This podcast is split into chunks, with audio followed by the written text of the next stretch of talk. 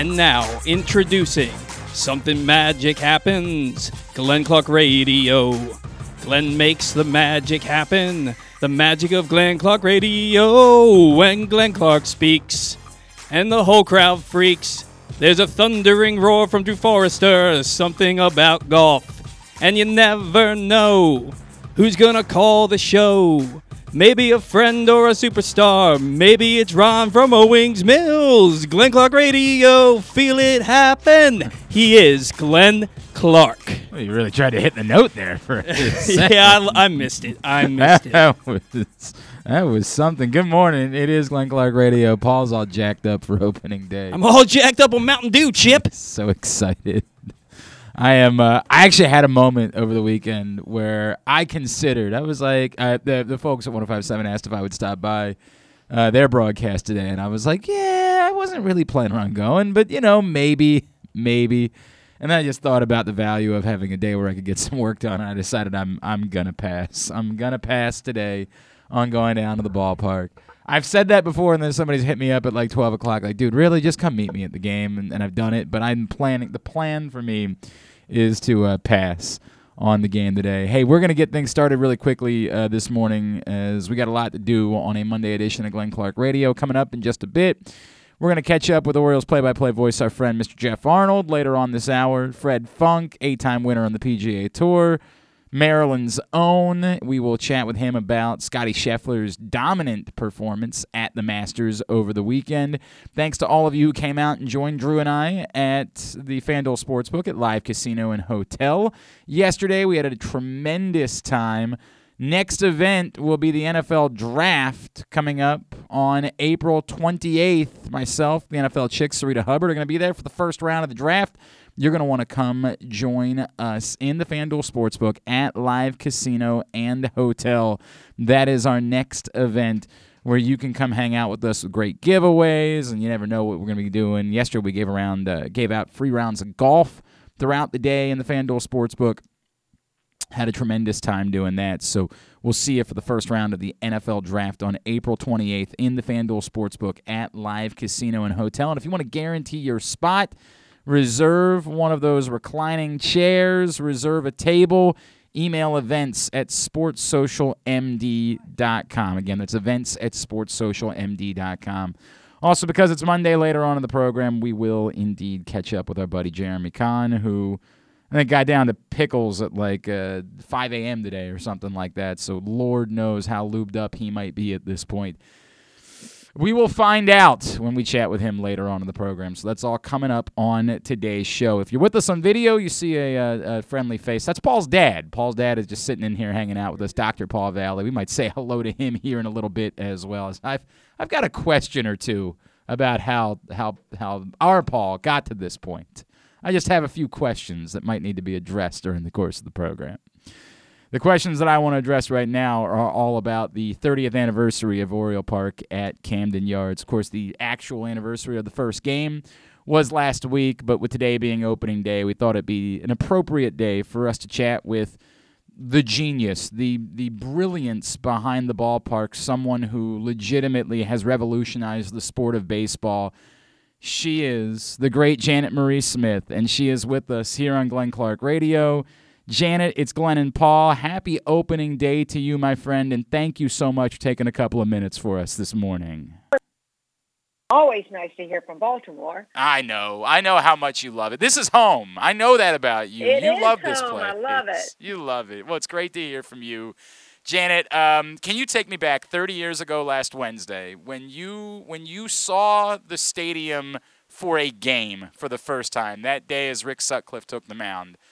What were the emotions going through your head and and and what did it feel like for you this vision that came to fruition 30 years ago? Oh i think all of us on the maryland stadium authority orioles hok Barton Malow team just felt a combination of exhilaration and relief you know? It played like there was a real nine inning game in the books and uh, we had all worked so hard to achieve Governor William Donald Schaefer's vision of this urban ballpark and Orioles president Larry Lucchino's goal of this old-fashioned venue that had fans close to the action and asymmetrical playing field and just everything that Mayor Kurt Schmoke's Baltimore had put into saving the warehouse and making this part of the urban renaissance of downtown. Just it all came together through a lot of hard work, but mostly for that one moment in time, we hmm. could just breathe a sigh of relief. And then, as I recall, the next morning we were at it again, working out the kinks. Janet, um, you, did you have any idea at that point how how you guys had just revolutionized baseball? Like, did you have any clue?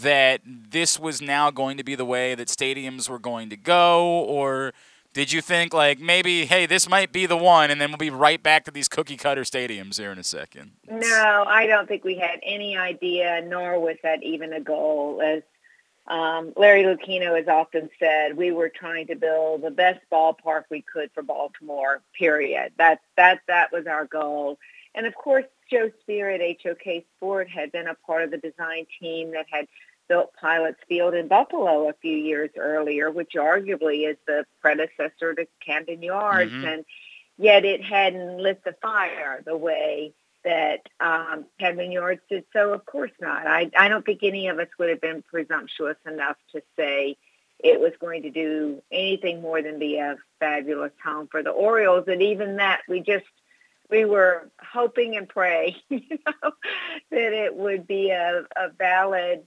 successor to Memorial Stadium because Memorial Stadium had lots of deficiencies, obviously, or we wouldn't have moved out, but people loved it. You know, fans had fantastic memories of both the Orioles and the Colts in their championship years at Memorial Stadium. So our goal was to make certain that we didn't have 48,000 fans walk in on April the 6th, 1992 hmm. and say, golly, we missed the old place, you know?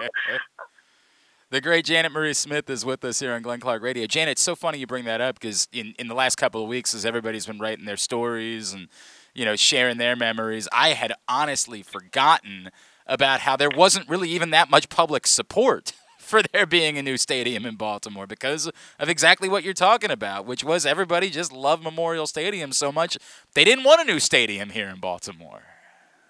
Well, it had its deficiencies, you know, as I say, or there wouldn't have been a move to to move out. But having lost the Colts, and of course having lost the basketball team, you know, the the city of Baltimore, the state of Maryland, was not going to lose another team. And credit Schaefer for his leadership. He just said first as mayor of Baltimore, and then on his way to Annapolis to be governor, like we're not losing a third professional team. It's not going to happen. And if a new new park is what it takes to keep them competitive, uh, both on the field and in terms of the fan amenities, we're building one. Uh, and so I, I think it's a credit to the leadership of Maryland's government and of the Baltimore City Planning Department. You know, I I don't know that today they'd have the moxie to step out in front of public opinion and create the kind of leadership role that begot us Baltimore's Inner Harbor and uh, the you know newly talked about you know what what happens to those festival marketplace pavilions, but those were all new. The aquarium, the science center, and Camden Yards was just another piece of that puzzle to revitalize downtown. And um, so I, I, I credit the leadership on both the public and the private sector side with with putting together the team that got us to this place where we're talking about it as a celebration, not a woe is me 30 years later. Janet, Janet, was there anything in particular that you wanted for the, I, it's just a question I've never asked you before. Is there anything you wanted for the ballpark that that didn't come to fruition for whatever reason? Is there anything that you said, boy, I really wanted to do this and it just didn't happen and maybe now 30 years later you're really glad it didn't happen because as it turns out the ballpark was perfect or you still wonder what it might have been like had that had something like that happened? No, I think, listen, nothing is ever perfect. And uh, there are always things that you'd like to, you know, to modify as, you know, later. Uh, but I, hopefully they're mostly invisible to fans and players alike. And the things that we might have done that could have made it function better or given it a little more intimacy, um, some of you know that that uh, you know has managed to survive 30 years without them being a a critical element, and hopefully, um, you know, another 30 years goes by and we're still asking the same question. I, I really valued um, the opportunity that Peter Angelos gave me to come back for the 20th anniversary, mm-hmm. and some of the things that Mr. Angelos had had me oversee during those years really, to me, were finishing touches that I, I relished the opportunity to be a part of, putting the retired number sculptures in the picnic park, uh, putting the bar on top of the batter's eye, the redo of the concession stands. You know, all of those things were things that Peter Angelos really felt were important to stay current with the trends in baseball and fan expectations.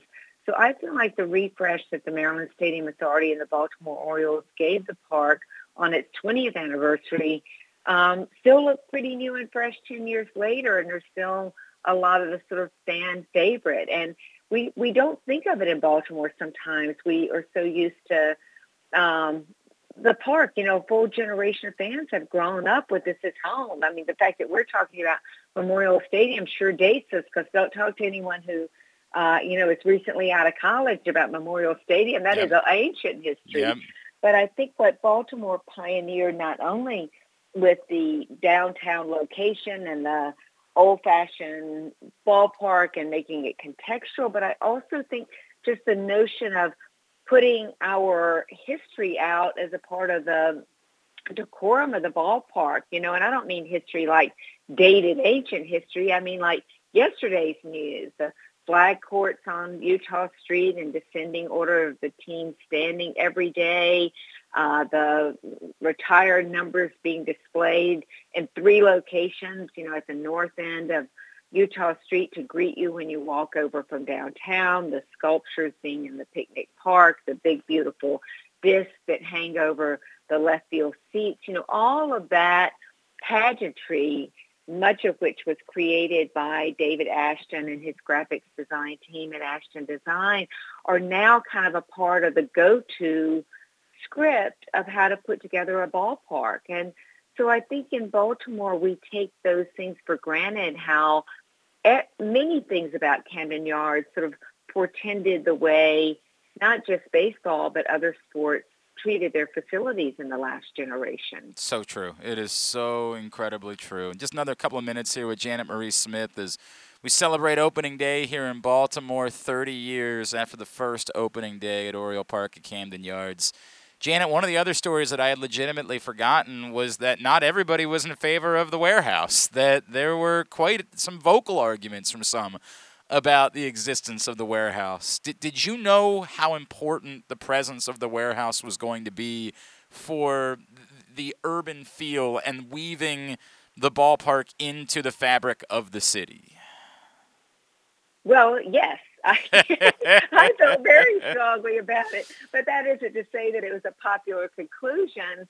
Um, but I think those of us on the design team who were sort of born of uh, a certain era in architectural education. Um, and I certainly would include Joe Spear and his HOK team and David Murphy at RTKL and the master planning team in that. But I think as architects and planners, we took Larry Lucchino's message about old fashioned and Governor Schaefer's message about urban and and put it in a contextual pot. And like, if you can't be a contextual ballpark, if you tear down the context.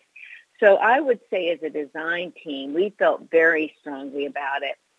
But as Chris Delaporte, the uh, first executive director of the Maryland Stadium Authority, is famous for saying, if you're if you're gonna tear down the warehouse, you better have a good reason. If you're gonna save the warehouse, you better have a good reason. And I, I've always thought that pretty much summed it up. You know, there had to be a rationale, and I think from uh, both uh, in terms of you know how do you make this fit into the city? You don't start by tearing down the very bit of the city that could define the ballpark. But Herb Belgrad, who was the chairman of the Maryland Stadium Authority, really task us with, with making a rational decision, not just an emotional decision about it. And so Bruce Hoffman had us put together he was executive director of MSA at the time, and he had us put together this sort of uh, narrative, like, okay, well, what's going to go in there? Like, what can you take out of Hmm. the, the ballpark proper to justify saving it? And of course, everybody knows today that the Orioles offices, Masson's offices, the team store, the central kitchen, the ushers' changing rooms, like all those things ended up in the warehouse, and we were able to demonstrate that it was going to be cheaper and more efficient to put them there. Not to mention it was more fun than if we put them in the new structure. And you know, I would credit developer Bill Struever for for helping us with that. Um, he, he Bruce Hoffman asked for us to go on some of his recent renovation. We had a little field trip where we went to see some of the mills um, that uh, Bill Struever had recently converted into residential office space to understand how could we do mechanical systems with low ceilings. Um, HOK dragged their engineers along and pointed to ductwork, like, do it like that, do it like that. you know, so we, you know, you don't have to, it was a reminder that maybe the best things that came out of Camden Yards were trying to mimic the best of other industries, not necessarily the best of other sports facilities. And I think we were really blessed with having architects and engineers who were open-minded about that. Janet, before I let you go, you you know you've been involved in so many things, but what does it mean to you 30 years later that we're still celebrating this facility the way that we are, and it is still being held up as this sort of beacon for what uh, baseball stadiums can be and should be within the relation of a city? On a personal level, what does it mean to you that this is still so important three decades removed from the first baseball game there? Well, I think architect Joe Spear and I talk about this a lot. That on the one hand, it means everything. These are kind of they're like your children. You know, you you you you you, you author them, you nurse them to the ribbon cutting, then you set them free, and you stand back and wait to see how they grow up.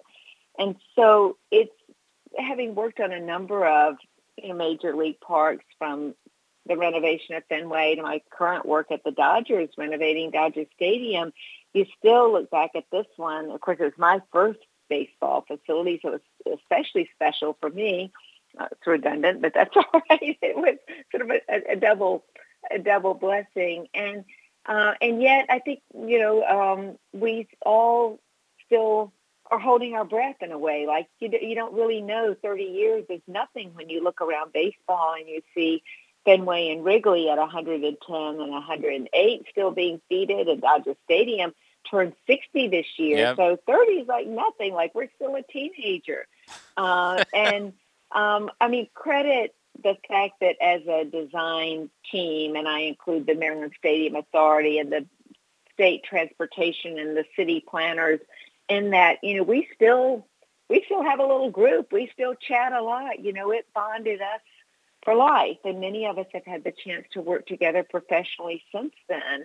And that, I think, is a testament to one of the things that's behind the success of Camden Yards is that it gelled as a team and we challenged each other and we supported each other. And 30 years later, we're still, you know, we're still smiling at these sort of fun little stories that come out. And I've loved reading some of the, some of the press myself, um, even though I know all these stories, I don't know all the angles. And I've loved hearing uh, Bob Wyatt, who was the construction manager for Barton Malow, talk about uh, tales that I I knew.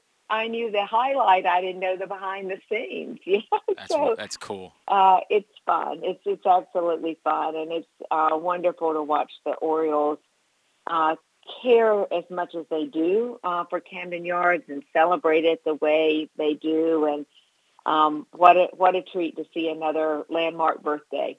At Smith Janet Marie on Twitter is how you follow her. She remains the executive vice president of planning and development for the Dodgers. Janet Marie Smith, uh, I'm, I'm sure you hear it all the time. there should be a place in Cooperstown for you, my friend, and our city will always be grateful for what you did for us and in, in, in giving us new life downtown. Thank you so much for taking a couple of minutes for us this morning to celebrate this birthday, and we look forward to chatting with you again real soon. All right. Uh, well, thanks for the call and enjoy opening day at beautiful Oriole Park at Camden Yards. Thank you, Janet. The great Janet Marie Smith, who has truly I mean, revolutionized baseball as we know it with the work that she's done, not only here in Baltimore, but obviously with the Red Sox and with the Dodgers and with the Braves over the years. Um, a, a, true genius in every sense of the word. Um, there's nobody better than Janet Marie Smith as far as this is concerned. This is, it, it, it you know, it, it's like you've been able to watch Da Vinci. Um, it just so happens that her palette is um, is is ballparks, and it's it's uh, I, I mean it when I say that there should be a place in the Baseball Hall of Fame for Janet Marie Smith because what she has done has revolutionized the game over the last few decades. All right, today's show is also brought to you by your local Toyota dealer and buyatoyota.com. Make the most out of every day in a Toyota RAV4, available in hybrid or gas only models. RAV4 can get you where you want to go in style. Check out buyatoyota.com for deals on new RAV4s from your local Toyota dealer today. We continue to celebrate opening day. Our next guest, old friend of ours, play by play voice on the radio and sometimes TV for your Baltimore Orioles. He is our friend, Mr. Geoff Arnold, and he's back with us now here on GCR. What's going on, brother? How are you? Glenn, how are we doing, man? Everything's good, man. What's going on with you? Everything. I don't. What, what does your off season look like anymore? Like, do you do you still do any menial work, or do you just get to like have live the good life during the course of the off season these days? Well, you know what, Glenn? It's been more the good life oh, over the last uh, ah. over the last two years. You know, 2020. I used to do some George Washington basketball, right? Some different things like that, but you know, uh, in 20, just because 2020 was what it was, right. um, just didn't. And so many games got canceled. So many things went on that um, I didn't do anything then. I thought I might do a little bit of stuff this off season, but um, you know, didn't end up doing anything, and so I was just kind of living the good life. I ended up meeting somebody, so that that Ooh. was a, that was a good well, thing that is for a good sure. Life, and, yeah. And, and she kind of appreciates having me around, um, at least in small doses. Yeah. So, um, so yeah, so I, I, so you know, off season for me was just a lot of hanging out and you know, doing some work for the season, just waiting for everything to get resolved, and um, and then you know, as soon as it, was, it's like, all right, pack up, get ready to roll for spring training, and, and then we were down in Florida for three and a half weeks, and and then back up here for the first two. I, I was so, waiting for you to tell me that you were like working on your romance novel or something like that. Like that was the plan. that was how you. I'm a good writer. Time. I'm not that good of a writer, Glenn. Oh, I don't. man. I don't think I'm going to be producing any uh, romantic bestsellers anytime soon. Hey, man. Um, you know, like you know, obviously you're very aware there is there is not today there of course be great celebration but uh, on the whole it is it is what it is as we have begun the season orioles already off to an 0-3 start this year i do think brings a new level of excitement that's not necessarily quite here yet. But do you do you feel as strongly that this year is going to become very important not only with adley rutschman's arrival but dl hall grayson rodriguez to me, this season reflects phase two of what the Orioles rebuild really is because the arrival of these particular prospects really does appear to be critical for making this plan work.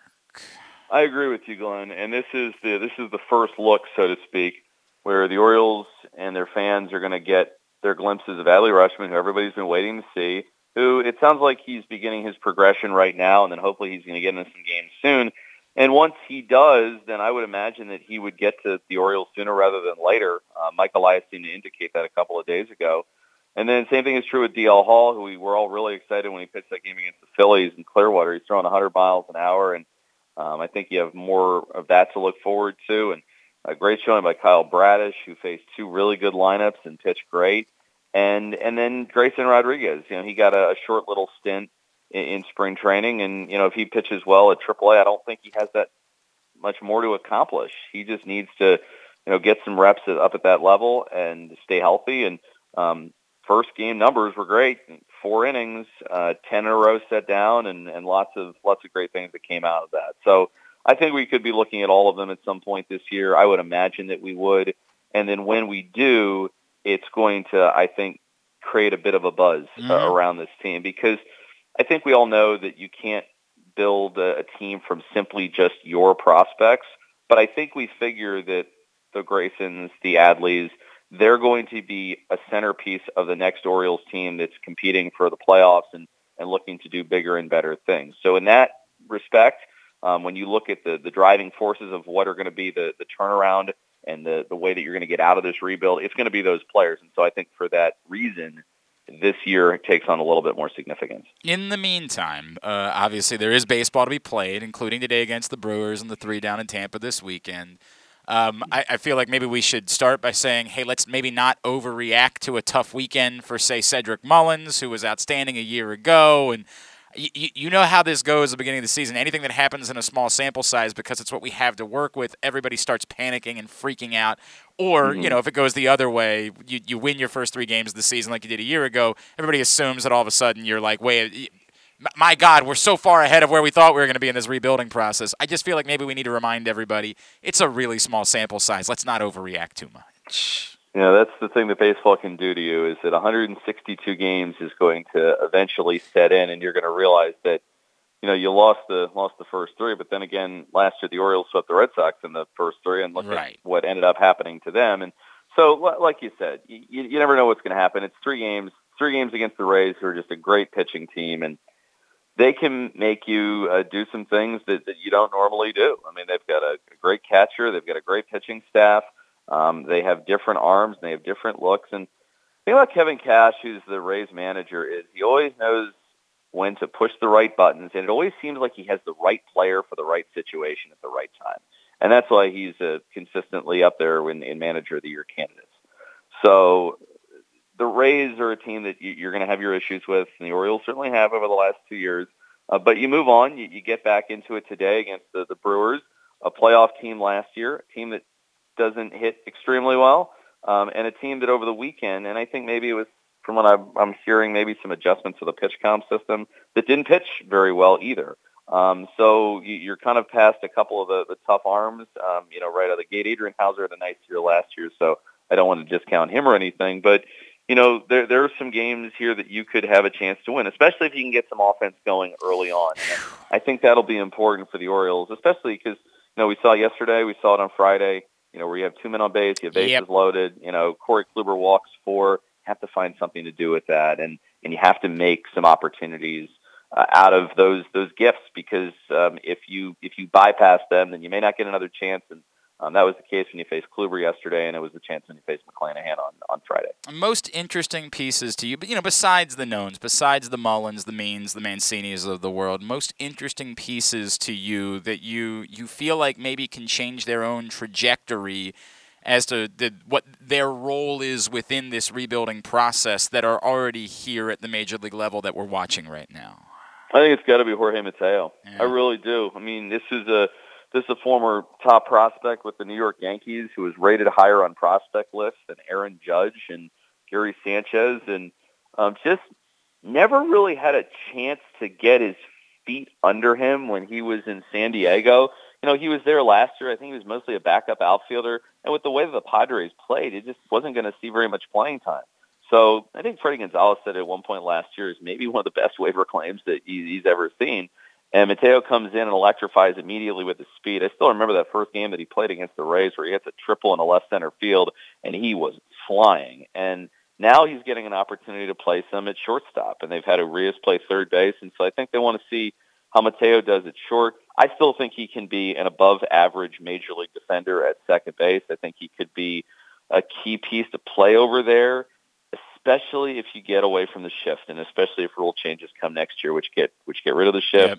Then you're going to need somebody with range, and he gives that to you. He can play the outfield, though the Orioles are pretty pretty set with with their outfield depth, and he can hit a little bit. And he started to walk a little bit more over the weekend too. As good as the Rays pitchers were, you know, Mateo walked three times over the course of the series, and you know he's been a little bit more of a free swinger in his career. So I think for Mateo, what it comes down to is reps, and all indications are he's going to get a lot of them um, at the very start of the year. I, I'm at least a little intrigued. I'm not trying to oversell it, but I can't help be a little intrigued by Felix Bautista, by the way.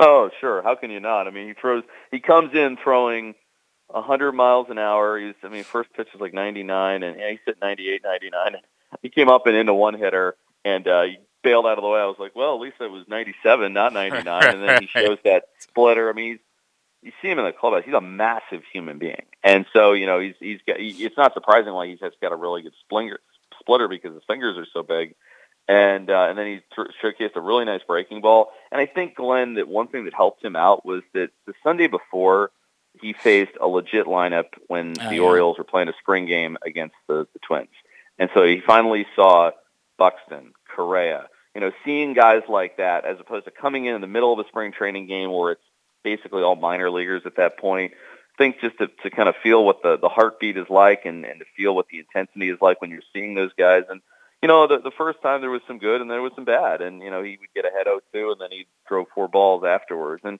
you know, I think that there's going to be still an adjustment for him as he tries to work on his command. But the stuff is elite. That is stuff that does not come along very often. And so um, I think that, that when you say that that's somebody to be intrigued by, I, I certainly think you're right. All right, Geoff Arnold. Just one more on you, man, because you know you this is your third year, but obviously we know the last two years have been super weird. Do you, do you get some additional goosebumps today doing like the first Bedlam downtown opening day that you've done with the Orioles and knowing you know it's going to be a pretty packed stadium? Like, do, do you feel something maybe a little bit different? Is there I don't know a reset going back to day one on the job, something along those lines? A hundred percent, Glenn. I was actually saying that to to a, to another show earlier on today, and and saying that you know last year was special because I think a lot of last year was fans were back in the ballpark after 2020. There was nobody there, so that was really cool. And I think the second thing that was really cool was uh, was was Trey's return to to, the, to Baltimore and Yep. fans and the two standing ovations that he got. You know, one before the game, one after the game. But this year is different because last year there still were capacity restrictions. Now they're not, and so you're going to have a, a packed house. You're going to have lots of people at this game. You're going to have a, a Brewers team that was in the playoffs last year. It's a, it's a good ball club. Uh, you got Bruce Zimmermann on the mound, who is from the city, and it will be nice to see the ballpark packed. And so I think that uh, I think I said earlier it'll be a pinch me moment and a moment that I'll remember because I've never seen a, a home opener where I've been calling a game that is going to be as packed probably as it's going to be today. That'll be really memorable. That'll be really cool. And so, yeah, I, I, I without a doubt think that, that this is gonna this is gonna be probably for me one of the more special moments that I've gotten to do here. It's really cool, goosebump inducing type of stuff, man. At Mhm. at Geoff on the air, of course, is how you follow him. That's G E O F F at Geoff on the air for Geoff Arnold, my friend. Happy for you. Enjoy it. Appreciate you taking the time as always. Let's talk again real soon. All right. It's, All right, Glenn, be well. it's Geoff Arnold, Orioles play-by-play voice, checking in with us. No, it was not a good weekend for the Orioles down in Tampa. No, we cannot be surprised by that. The Rays are very good. The Orioles are not very good. And also particularly bad against the Rays. Just for whatever. I mean, it, part of it is because they're not very good and the Rays are very good, but uh, it just so happens to be that on top of that, they're particularly bad against the Rays. Uh, I know Paul, you were railing on Twitter all weekend about their inability to hit with runners on base, and It's one for 26 in the three games. It's just god awful. I mean, I hear you, man. Like, I and and I, I guess somebody might say that's the one fair complaint because like the thought was going into this season, hey, the the lineup's fairly respectable. It's the pitching that's the problem.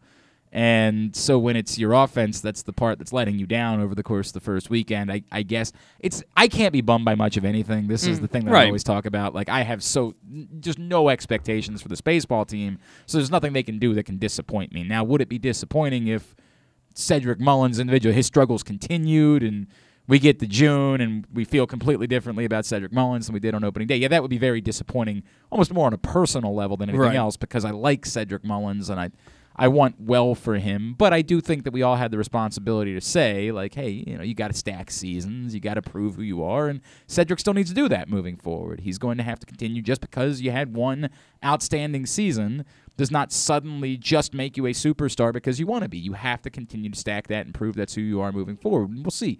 Three days does not tell us the story by any stretch of the imagination on Cedric Mullins. Absolutely, and, and, and I'm I'm watching the game, and uh, the games, and you feel like the Orioles have this really good lineup, because we've seen the potential that all these guys have. Yep. But what we don't think about, and when you get that hard crash back down to reality, is that right now they have a lineup that's filled with a lot of guys who are super aggressive, don't work counts, and Mm-hmm. therefore don't get on base. And that's what happens when you have guys on first and second or first and third with less than two outs, and you're seeing a strikeout and then a ground out or a double play because they aren't working pitches and making the pitcher work harder. That's a very fair point too. That's a very fair point. That's sort of how they've been built. Um, you know what? It, it's what it. I hate. I hate being dismissive of it. I, I wish I. I can't tune into the bat around on Saturday mornings, and they'll break it down a little bit more. I I can't get invested in that way. Um, I'm sorry. I'm so, I'm just. I'm not. I'm not capable of doing it until until there's a point at which uh, it is worthy of that amount of investment from me emotionally, or you guys seem to demand, you know, because you guys are giving it. I it, if if if I felt like the city was that invested, I would definitely be invested. I just don't.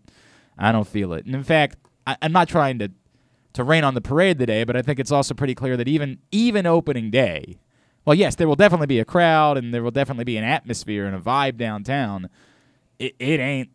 I mean, go right now and see just how many tickets are still available. I I'm amazed at the fact that the Orioles were selling single game tickets for opening day, and they they've been started doing it selling for them a while ago. Yeah, because and, they and knew don't they don't do that, and they did it this year because look, the the level of excitement around this team is probably at an all time low because of how much national criticism they're getting. You look at how low their payroll is, and doesn't seem like they put much effort into this major league roster. And you know, I got I got to say, I'm excited because it's the Orioles, but I'm my my enthusiasm is l- lower right now than it probably will be in July or August when you have guys like Adley Rutschman, Grayson Rodriguez, DL Hall on the major league roster. I'll be more excited then because you're getting a glimpse of the future. Right now, Right. it's a team full of I Yeah, hate to say placeholders. Yeah, and look again with the with the except as we said a year, a year ago, we thought Cedric Mullins was a placeholder. So there's Right. absolutely a possibility that someone who we believe at the moment is a placeholder Mm-hmm. can end up rewriting their story. That's the conversation we are just having with Geoff Arnold Yeah, about Jorge Jorge, Mateo's, Mateo. uh, having a great start. One thousand percent.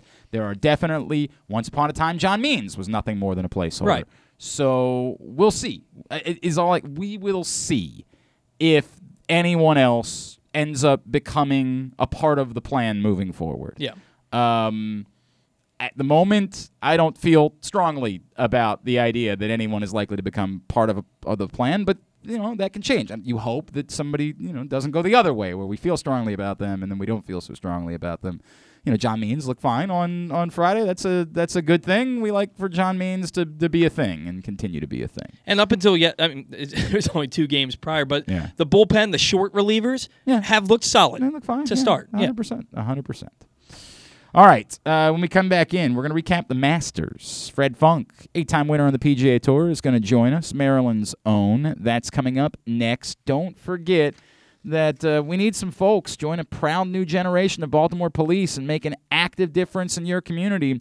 Start with competitive wages and excellent benefits on day one. Join for good. BPDrecruit.org. It is an opening day edition of Glenn Clark Radio. Sports fans, the wait is over. The all new FanDuel Sportsbook is now open at Live Casino and Hotel in Hanover, Maryland. This is your chance to win big right in your own backyard. Bet on every sport with self service kiosks and watch all of the action from the best seat in the house. Make every moment more at the all new FanDuel Sportsbook at Live Casino and Hotel in Hanover. Please play responsibly. Gambling problem? Please call 1 800 Gambler or visit mdgamblinghelp.org. That first sip. That first bite. Mmm. Start your day off right with a delicious breakfast at Royal Farms. Choose from a fantastic selection of fresh Royal Farms breakfast sandwiches and top it off with a rich hot cup of the freshest coffee in the world. At Royal Farms, breakfast is available day and night. It's the freshest breakfast in the world. Real fresh, real fast. Royal Farms. Hey, O's families, break out your orange and black for Kids Opening Day on April 17th when the O's take on the New York Yankees. Be one of the first 7,500 fans 14 and under to receive an Orioles Pop It toy. And after the game, kids are invited to take to the field and run the bases like the pros. All presented by Weis Markets. Plus, experience a family fun day at the yard with caricatures, the Easter Bunny, and more. Celebrate the 30th anniversary of Camden Yards with Kids Opening Day. Buy now at Orioles.com slash kids. Baseball is back, and so is the spring seasonal menu at Glory Days Grill. Start with the opener flash fried pork belly with our popular Korean number two sauce, and take a bite out of the Crunch Burger topped with home run sauce, white American cheese, and house made chips. It also features irresistible options like a baseball cut sirloin with blue cheese, grilled shrimp with garlic butter, and a strawberry salmon salad. And then there's the closer, the Cracker Jack Sundae with a waffle, ice cream, and Cracker Jack. This menu will be going, going, gone at your neighborhood Glory Days Grill. GloryDaysGrill.com to find out more. Great food, good sports. The newest edition of Pressbox is available now. On the cover, we celebrate the 20th anniversary of Maryland men's basketball's 2002 NCAA Tournament Championship, as Gary Williams reflects on how the program rose from the ashes of NCAA sanctions to the pinnacle of the sport, and why his perspective of the title run has changed now two decades later. Plus, Juan Dixon, Lonnie Baxter, and the rest of the team relive the moments that ultimately led them to cutting down the nets in Atlanta. Pressbox is available for free at over 500 area locations, including 60 Royal Farm stores. And you can always find the entire edition, as well as the best daily coverage of the Orioles, Ravens, and Terps at PressBoxOnline.com. The Toyota Tacoma comes in a wide range of models and trim lines. You can choose the perfect Toyota to reflect your unique personality and driving habits. Check out buyatoyota.com for deals on new Tacomas from your local Toyota dealer today. If you miss anything, don't forget that you can find whole shows later on Spotify, Apple, or Amazon Podcast. It's Glenn Clark Radio. All right, back in here on what is a busy opening day edition. I literally it took all of 40 minutes from when I said I wasn't going to the baseball game for that to change. I'm going. But like like you, I'm taking my dad. So we'll have a good time. We're going to go to the game and I appreciate uh I was offered I was offered uh, a pair of tickets, so thank you to uh, John Colson, who in fact made the offer to me, and I appreciate that. I probably after he heard me say I wasn't planning on going to the game today, and he said, "I bet I can change that."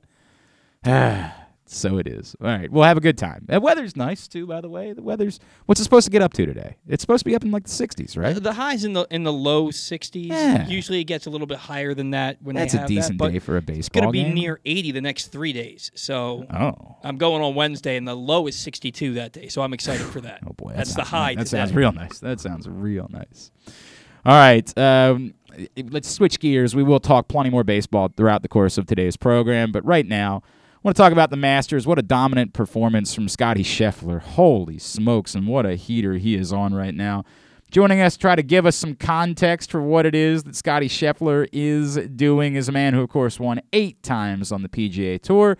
He is Maryland's own. The great Freddie Funk is back with us now here on GCR. Fred, it's Glenn and Paul in Baltimore. It's always good to catch up with you, sir. Thank you for taking a couple of minutes for us. Sure. Good morning, guys. How you doing? Hey, Fred, what would you describe as the best heater you've ever been on in your golf life? The best what? Heater. Just He- hot. Just, heater? yeah, heater. Hot stretch of play. Oh, the heater, hot stretch of play. Okay. Uh, oh man, I don't know. I, I was playing really good in um, 2001, 2002. I was playing really consistent golf almost every week. So that was uh, my good stretch. It wasn't It quite. wasn't anything like Scottie Scheffler's. right. It wasn't quite like winning four or six events, including the Masters going away. Can, can you give us context as to what it is that we're watching for for the for the people that don't understand the sport, that don't care about golf week in week out, that only pay attention around say like the Masters? What he's done going back to Phoenix a couple months ago. How much? What can you say? How do you describe what this has been like for a player like him? Well, this is Tigerish. Uh, you know, you talk about Tiger being the all-time best of the best. I'm not sure he had a streak this good. Uh, I'd have to go back in the history books, which I don't do. You guys do that. Yeah. But I don't recall Tiger winning four out of six events. Uh, I'm sure he has because he's done everything else. But uh, you know, what Scottie's doing is ridiculous. I mean, to win four tournaments in a career is a pretty good career. And to win four in six weeks, including a major, including the match play, uh, ridiculous. It's just, you can't comprehend that. I don't think he's even comprehending what he's done. Tiger in 2000 had a pretty similar run, but like again, even if that's it, that's what we're talking about. We're comparing him to Tiger freaking Woods, you know? like that is unbelievable company. Freddie, do we have to start assuming now that this is who Scottie Scheffler is moving forward? That he is a dominant, perhaps, threat? That he is a player that could not just win right now, but could win for some time? Or is it possible that someone could simply just be playing brilliant golf for the span of, of four months, and that's no guarantee that it's something that can continue for the next couple of years. Now, I got to know Scottie when he was playing for University of Texas because my son was his teammate. Right. And uh, my wife was actually out with him a lot more than I was. But Scottie has a different mentality, I think, that is setting him apart. He doesn't really get caught up in the limelight, limelight, and he doesn't seem to be fazed by uh, the company he's keeping. Uh, when he's out there playing, when he was a rookie, it didn't matter if he was playing with Tiger or Phil or uh, Koepka or any of those guys. He just went out and played his game. He's really not fazed by them. He has his own style. He's very calm and cool, uh, at least on the outside. And, you know, apparently there was an article how he was a little overwhelmed uh, Yep. the morning of the final round yesterday, and he was bawling his eyes out with his wife and stuff like that. That uh, he was, you know, it was a long time till his tee time, and he was just getting overwhelmed because your mind just takes off. But he seems to be able to handle that. I think he's going to be a continual uh, dominant player. I think just because of his attitude. I never thought, and I still don't think there'll ever be another Tiger Woods. Uh, I don't see that happening. I don't see quite that kind of play. But then at the same time, he gets himself in position to win, and he just blows right through the door and wins them. And the way he played this week, it was phenomenal. The the short game he showed, the tenacity and and the skill on and around the greens was unbelievable at that golf course because that is uh, that can be goofy golf there. And the the chip in when Oh, he chipped in on three, that was changed everything. what a that won the tournament for him right there. No doubt. No doubt. Fred Funk is with us. Of course, he refers to his, uh, his son Taylor, who played at, at Texas with Scottie Scheffler. Freddie, you know, you, you referenced a couple of those things, the emotions that he talked about beforehand, you know, uh, crying and not knowing if he was ready for the moment. And then we saw on the final hole, right, a four putt, and, and literally him having to sort of recompose himself a couple of times there when he had plenty of, of room. He could he could afford a few more putts if it had taken that in order to get it there. Do you think those are actually healthy things? Like someone should be so reverent towards a moment like that, or is it at all concerning to you because you're not always going to have this many strokes to play with when you're trying to win tournaments like this? No, uh, that was a little shaky, but he definitely was feeling the nerves right there and and was overwhelmed. But at the same time, he's made clutch putts over, you know, after clutch putt. Every time he needed to make them, it seemed like he hit good putts, even if they didn't go in. Uh, there on 18 was, I would think and hope it's an anomaly. That's not going to happen uh, very often. It just it, the greens are slick, and he pulled the little one, and then he got above the hole again, and and ripped that one by, and and all of a sudden he's got a three or four footer again for his fourth putt, and it gets a little scary. And uh, I've been there. I made a five putt in my worst moment at TPC when Tiger was on the tee at 17, watching me do this whole thing. Hmm. Yeah, in fact, I was ahead of him during the better than most call when he did that one. And so, so a little trivia there. That's but not bad. Scottie was was definitely feeling the nerves. Oh, there's no doubt about it. All right, let, us talk about Tiger. Obviously, Fred. Um, it, it, we, I think we all know it is truly amazing, uh, given where he was, that he was able to get through the weekend. Of course, you know he was not physically able to hold up for the, the course of the four days, and we saw that come out. We recognize how significant it is, but you know, do we have to remind ourselves like, hey, th- th- there is it's still probably unlikely that we see Tiger be Tiger really ever again. Yeah, I kind of agree with you on that one. It's this foot injury, ankle, leg, uh, that was pretty devastating. That was, um, you know, from what I was told from some of the inside sources, or really a doctor that knew the doctor that I played with in the pro am, and just said if it wasn't Tiger, they would have amputated, and it would have been a lot easier for him to to deal with the amputation than trying to nurse this thing back to playing at a high level again. But Tiger's a different animal right. and different breed, and when he came back from you know the last debacle with his back and and got out of pain and he ended up winning the Zozo. Then he won the Masters. Is like okay, I I told a lot of guys I said if he ever gets out of pain, he's still Tiger Woods. He can still play, and he can still play. It's just he was definitely favoring, and that that uh, golf course is pretty tough to walk for sure. Mm-hmm. And I think he's going to play. I know he's going to play St Andrews because uh, he well he committed. You don't never know what he's going to play. What happens between now and then, but that's dead flat golf Of course. He loves it. So um, he'll. I think he'll be gearing up for that. I don't know whether he'll play Southern Hills or Brookline, but uh, I know he's gearing up for that St Andrews, and and hopefully it won't be his last stop. But uh, you, you just you just don't know. That was a devastating injury. And then can I ask you before I let you go, Freddie, about you know just how, how how do players, how do you guys, you know, that are in the circle handle everything that's going on with Phil right now? Like it was really weird not having him around and and sort of not knowing when we might see him and and how people might treat him and it, it's such a tricky situation that you're dealing with here, but how how do you guys handle the conversations? Do you do you sympathize with them and like his fight with the PGA, or do you say, dude, what? You're an idiot. What are you doing? Like, how do you guys handle this entire conversation? Well, I think this is the one time Phil Phil kind of spoke out, and he was saying some truths here and there, uh, but at the same time, uh, he was supporting an organization that was going to undercut the tour, and they were trying to because they're truly trying to steal right. the top players, and uh, you know that's that's a big deal. I mean, uh, Phil has always voiced his opinion, and this time it kind of caught up with him. And I don't know what's going to happen with that. I, the irony is, is Phil's in a perfect situation for the model of that Saudi league. If uh, you never know, he's probably never going to win or like he did the PGA last year, and he can play the Champions Tour. He's playing well there when he goes out, but uh, that guaranteed money in his position, if somebody's throwing 150, 200 million at you, right. and you're going to say, you know, come on out. Okay, right. I'm coming out. Right.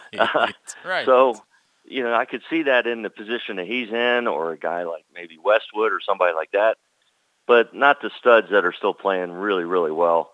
The McIlroys and the Morikawas.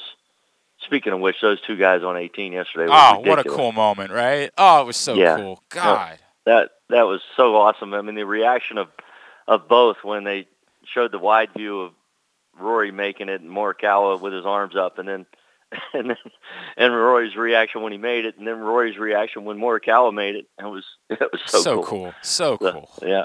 Oh man! So I know I went off the segue. No, no, no. But uh, you're right. You're right. Know. It was a cool moment. You're not wrong to yeah, bring it. it. I don't. I don't know where Phil's going to end up. Uh, that's a good question. Freddie, what's up for, with you? What's going on, and, and where's your schedule taking you?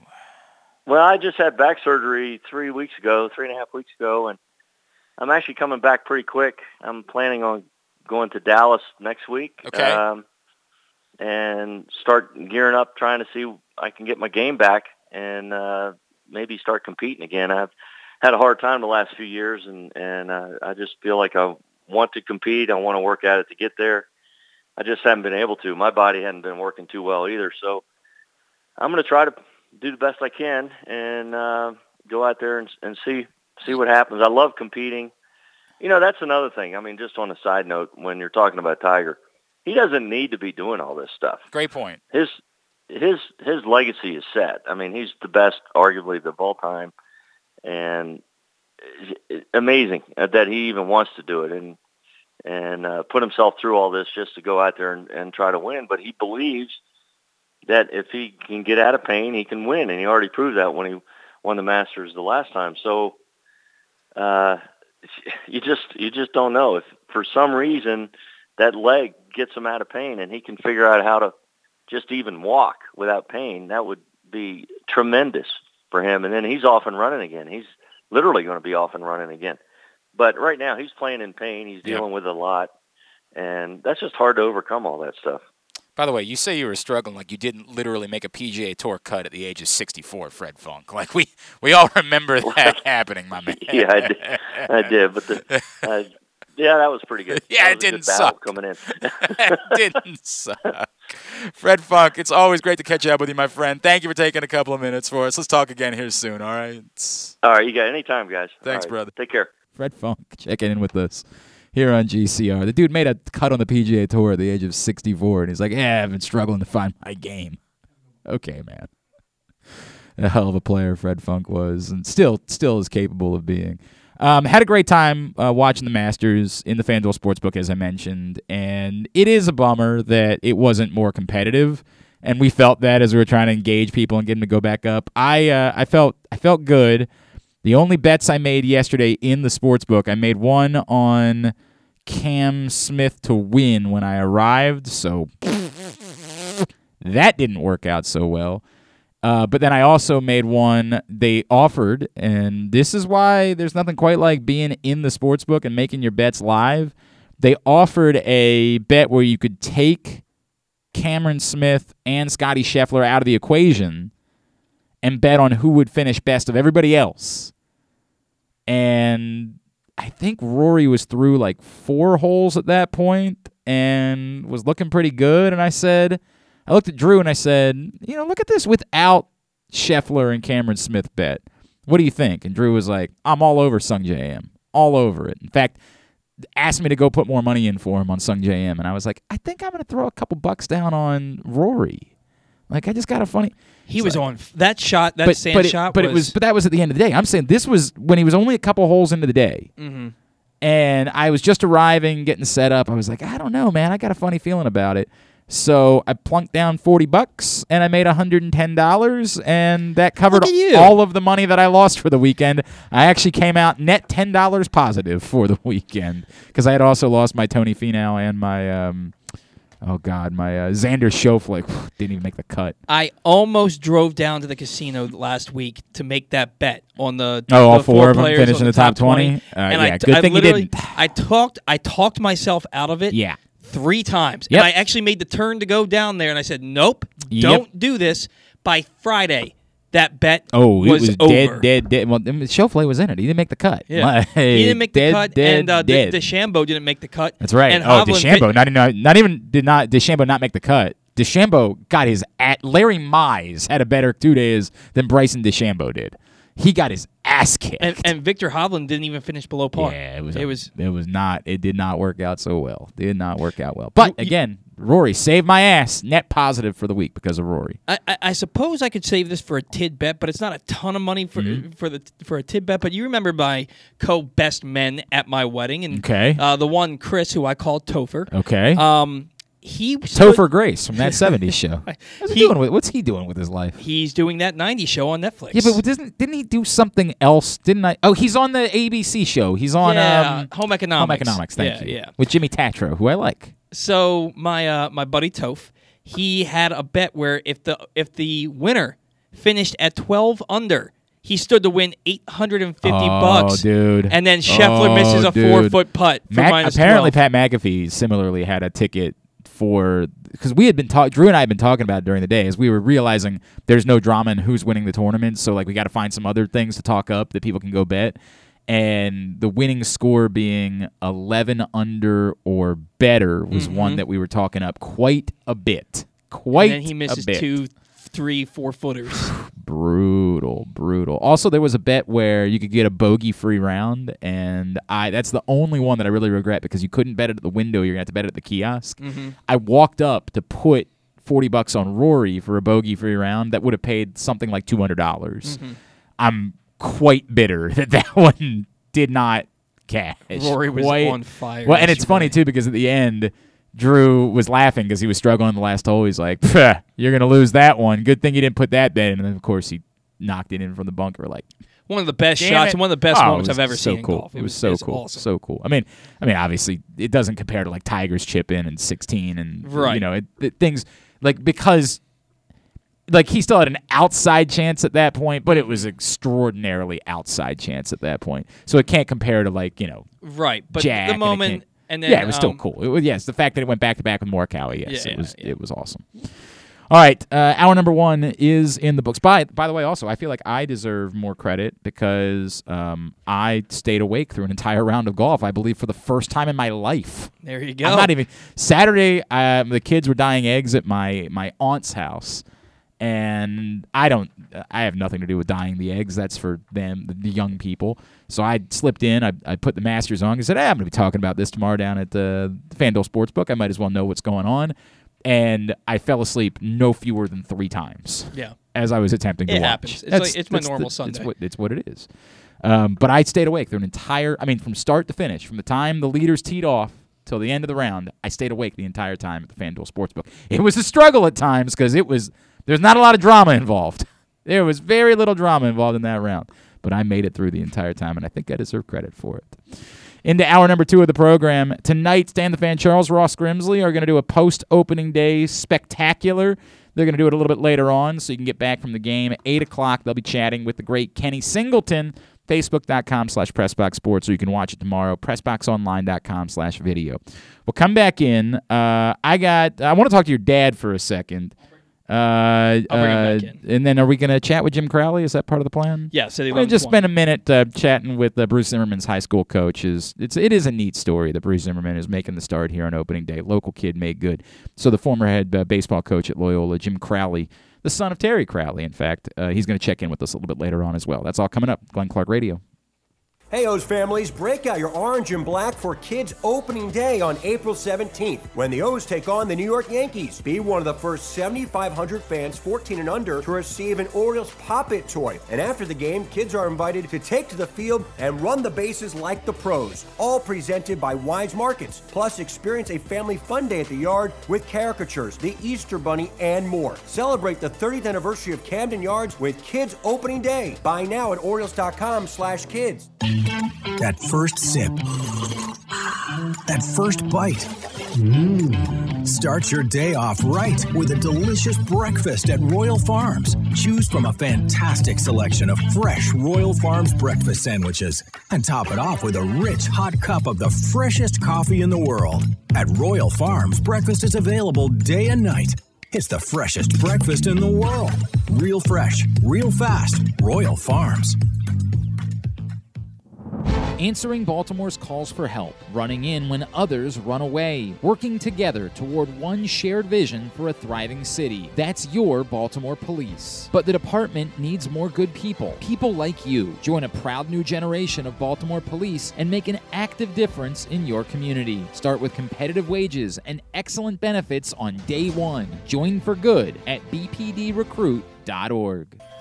Sports betting has come to Maryland, and we're ready to help you win some money. Tune in for Simply the Bets with Glenn Clark and Paul Valle every Tuesday morning at 1140. FanDuel Sportsbook GM Bruce Billick and VSiN's Aaron Oster join the guys every week to give you all of the info you need and even a few winners. So come win some money with us on Simply the Bets every Tuesday at 1140 a.m. Brought to you by the FanDuel Sportsbook at Live Casino and Hotel Maryland. Listen at PressBoxOnline.com slash radio. Watch at YouTube.com slash PressBoxOnline. Baseball is back, and so is the spring seasonal menu at Glory Days Grill. Start with the opener flash fried pork belly with our popular Korean number two sauce, and take a bite out of the Crunch Burger, topped with home run sauce, white American cheese, and house made chips. It also features irresistible options like a baseball cut sirloin with blue cheese, grilled shrimp with garlic butter, and a strawberry salmon salad. And then there's the closer, the Cracker Jack Sundae with a waffle, ice cream, and Cracker Jacks. This menu will be going, going, gone at your neighborhood Glory Days Grill. GloryDaysGrill.com to find out more. Great food, good sports.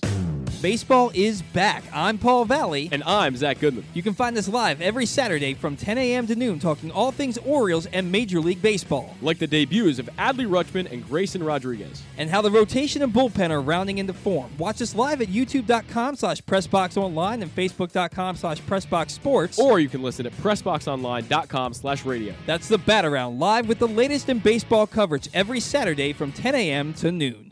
We can't imagine why you'd want to, but you can watch GCR live. It's at facebook.com slash pressboxsports and try to guess whether these guys are wearing any pants. All right, into hour number two of today's program. You are running out of time to pick up this print issue of Pressbox. Only about one more week that this one will be out on stands, celebrating the 20th anniversary of Maryland's men's basketball 2002 national championship. And then it is gone forever. We have a new print issue coming in just about a week. So go get to your neighborhood Royal Farms, any of the hundreds of locations around town where you find Pressbox, or PressBoxOnline.com to read this issue before it is gone for good. I mean, it's always going to be available online, but you get the point. You won't be able to get the actual issue one week, well, maybe nine days. Maybe I think it's next Wednesday is the date that the uh, new issue hits newsstands. We'll be telling you about that one here in the coming days. All right, I have a, I have a question for Dr. Paul Valle. All right, uh, Dr. Valle, if you would slide right up to that microphone, please. It's first of all, it's nice to, to see you. I think we probably met at the wedding, but it's it's good to actually uh, to, to, to say hello and and appreciate the fact that uh, you stopped in to, to hang out with us today. Thanks for stopping by. Well, thank you very much. Uh, nice meeting you too. All right, so I have uh, I have been told a thing or two about you, but nothing has fascinated me more than the story. You are such a fan of the Baltimore Ravens that you don't watch the games. Please to be explaining yourself. Yeah, I, uh, needless to say, I'm kind of disappointed with the Baltimore major sports in that. Uh, wait a uh, second. I don't know if we can lump the Ravens in with the yeah, Orioles right now. But anyway, hang but, on a second. The, yeah, I uh, you can tell. Ask Paul. I got very irritated that the Ravens, who on paper were supposed to be a good team, but of course, 21 on the IR. Yes. And I kind of hold them responsible for that. You is, is, this you as a doctor holding them responsible yes, for? Okay, all right, yes, fair and, enough. And I said, okay, 21 on the IR, you can't necessarily play victim to that. What could you have done anything wrong? What are you going to do? And uh, what are you going to do to prevent the same thing happening uh, next year? It was just a disastrous season. When you take a look at the number of players, uh, it's a good team. But if you can't play, you can't win. Okay. But you didn't watch the games. We've got to get to that part of this yeah. equation. Yeah. The, the reason that I don't watch the games is because I'm going to get irritated. okay. When they don't play but what well. is the point of being a fan if you're not going to watch the game? And I've been asking him this for years. I, and I understand you and I have talked about it, but now I need to put, it directly. I like I, I do this a lot of times with Would You Rather Wednesday, where I'll say a scenario like, "Hey, the Orioles are going to win the World Series, but you got to be stuck in a room somewhere and you can't watch it." And everybody's like, "Well, then what the hell is the point?" Like, no offense, like I like the idea of them winning, but if I don't get to enjoy it, then what does it mean to me? Well, I would say that I am a fair weather fan. I love them if they're if they're playing well and but if wait, they're okay, not. But would you do you watch the game? No. Ever. No. No matter how they're doing. You he, he only watches when I when I am at his house and make him watch. That is correct. I'll put him on like the last two minutes of the game because it irritates me if they're losing or doing boneheaded things during So the what game. are you doing during the game instead? What what is oh. it? Are you aware of what's going on in the game? Do you check your no. No. You go for a walk, yeah. A walk, read, play golf, do whatever I'm going to do, and then try.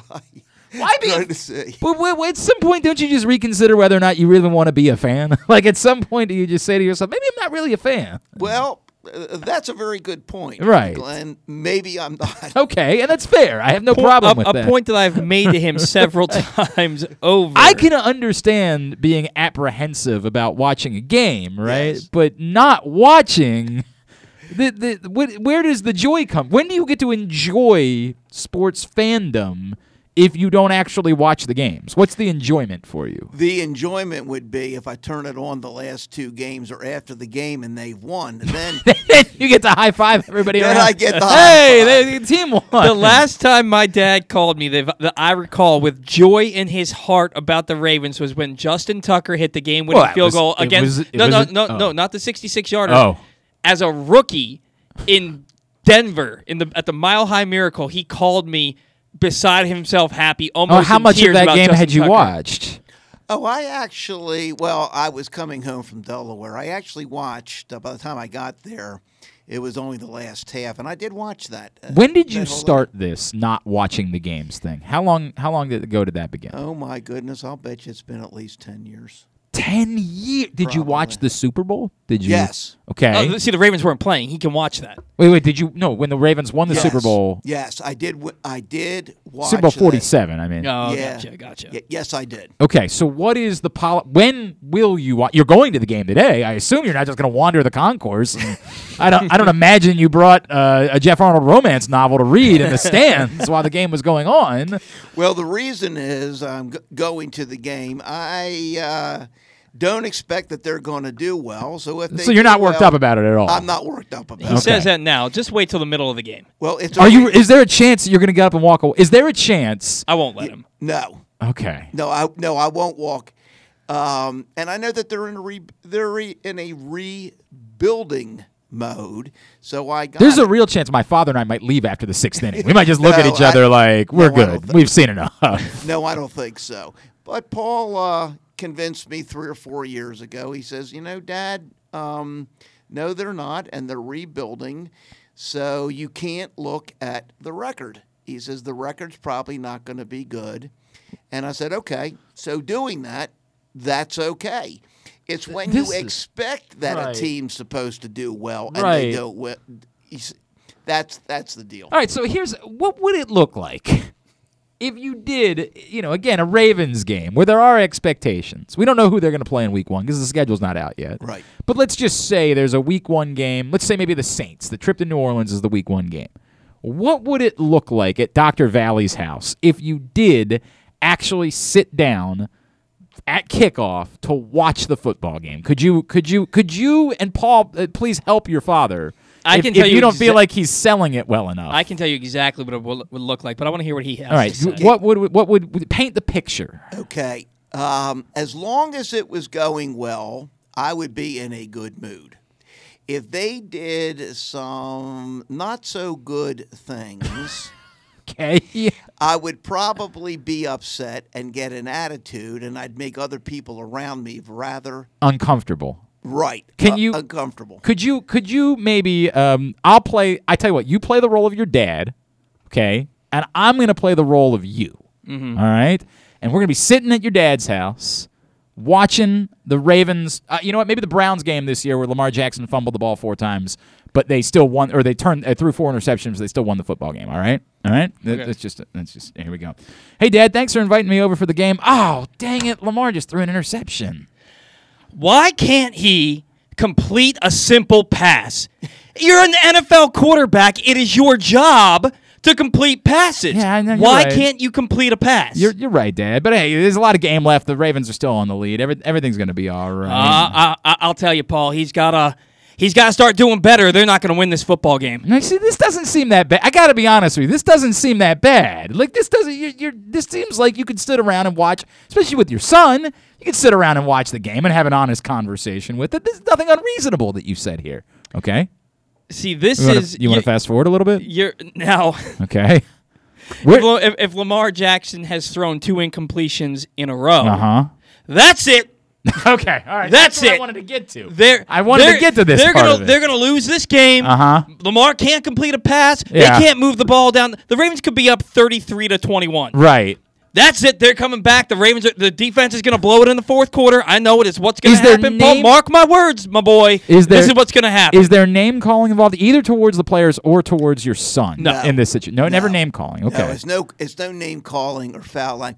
I'll give you a perfect. Th- now that happens a lot more here, where I I use a lot of name calling and foul language towards your son. That happens here regularly. It's part of the program. I'll I give- cry and then we move on. yeah, Yeah. I will give you a perfect uh, si- situation. It was the second game against the Steelers. Now, I do not like the Steelers. Oh, They're on, on the opening drive, beautiful offense. Lamar Jackson's completing passes. It's really great. And then what are, they're like on the 10 yard line. He goes back, no offensive line to protect him. On his back heel, he throws it up into the end zone, and one of their cornerbacks intercepts in the end zone. That's it. Done deal. Yes, I was pretty upset. Well, we were all. all I mean, I think upset we were all upset, but I don't. Yeah. It wouldn't prevent me from watching the football game. Like I would still be able to watch the game. I would be frustrated. Yeah. But you know, I would. I would still. I would witness it. I would know that it occurred because I hadn't gotten up and stormed out of the room at any point. Well, my problem is I can become pretty self-righteous, and that's that is an issue that I'm working on. and so you think it's just better for your like mental health to yes, not? Okay, all right. Yes, fair it'd be better for my mental health to just not watch. it. and All right, this is- cardiovascular. this or- is- or- yeah, sure, you right? know. Yes, correct. Um, no, but see, the, the the reason if it was just every now and again, whenever, if it was just every now and again, Yeah. that you're right. That that that's tolerable. It doesn't seem that bad. Y- yeah, no. d- d- Listen to it for an entire game on every play. Well, okay. I mean, I hear you. I hear you, but I don't. That doesn't even sound like a top ten most unreasonable person that I've ever met watching. No, games. no, no, no. He's he's he's. I've watched games 10. with a lot of folks over the years. He's not now. If he, if he if he watched the game, If I'm being honest with you, I've watched folks uh, games with folks that were sitting in the press box that were worse than that over the years. if if if, he watched the games and put an analytic an analytical um, reasoning behind his irritation. I, I don't think that's. I think it's okay to be frustrated. I, you're watching the. You're in the moment. We all say things in the moment. Then two hours later, we realize it's just a football game. The hell, but you're caught up. You're in the moment. There's only, as I always say about football in particular, there's only 17 of them. Mm-hmm. Like there's only seven. There's it's the reason why you can you know again today the baseball game sucks. Ah, whatever. There's another one tomorrow. No problem. Right. There's only 17 of these things in football seasons. We get way too worked up about all of them, and we embarrass ourselves with our tweets and things along those Oh, lines in the certainly do. process. But then the next day we you know we're, we should hopefully be capable pa- capable of waking up and being like. All right, I need to settle down. I need to get a hold of myself. I need to reevaluate my life. But I don't And I think that, do. And But I I don't think it makes it wrong that you're worked up for the course of. Um, you're, you were painting a picture as though like there might be destroyed things within the house. Oh Like, no, there- it's it's not might it's, be it's, it's not that bad. And, and I'll tell you, he's my dad, yes, and I love him. Yes, and he's going to the game with me, and I still go to his house and, to he- watch and that's games. exactly what he said to me before you were here too. He definitely said, "I promise you, I, I love him." That's there's no side eye involved. It's it's also because he's my dad that I get more easily frustrated. I, I'm I'm thinking because Oh, you're replicating him. You think that's why you're the way that you are? Uh, like you think this is why you tweet the way you tweet? there is there is no doubt that I am his son. We Okay. will, that we will we will put it that Fair way. enough. But I, I I will never stop watching the games with my dad. There have been times when I've said to him, "Dad, I can't talk to you about games anymore. I just I can't do it," and I still do the next week. So I am. I will never not be fascinated by this. This will fascinate me. The idea of being you are a fan, you're interested, you want to know, Yes. but you won't watch the game. That is correct. Here's a question: If you find out, like, did you watch the Lions game this year?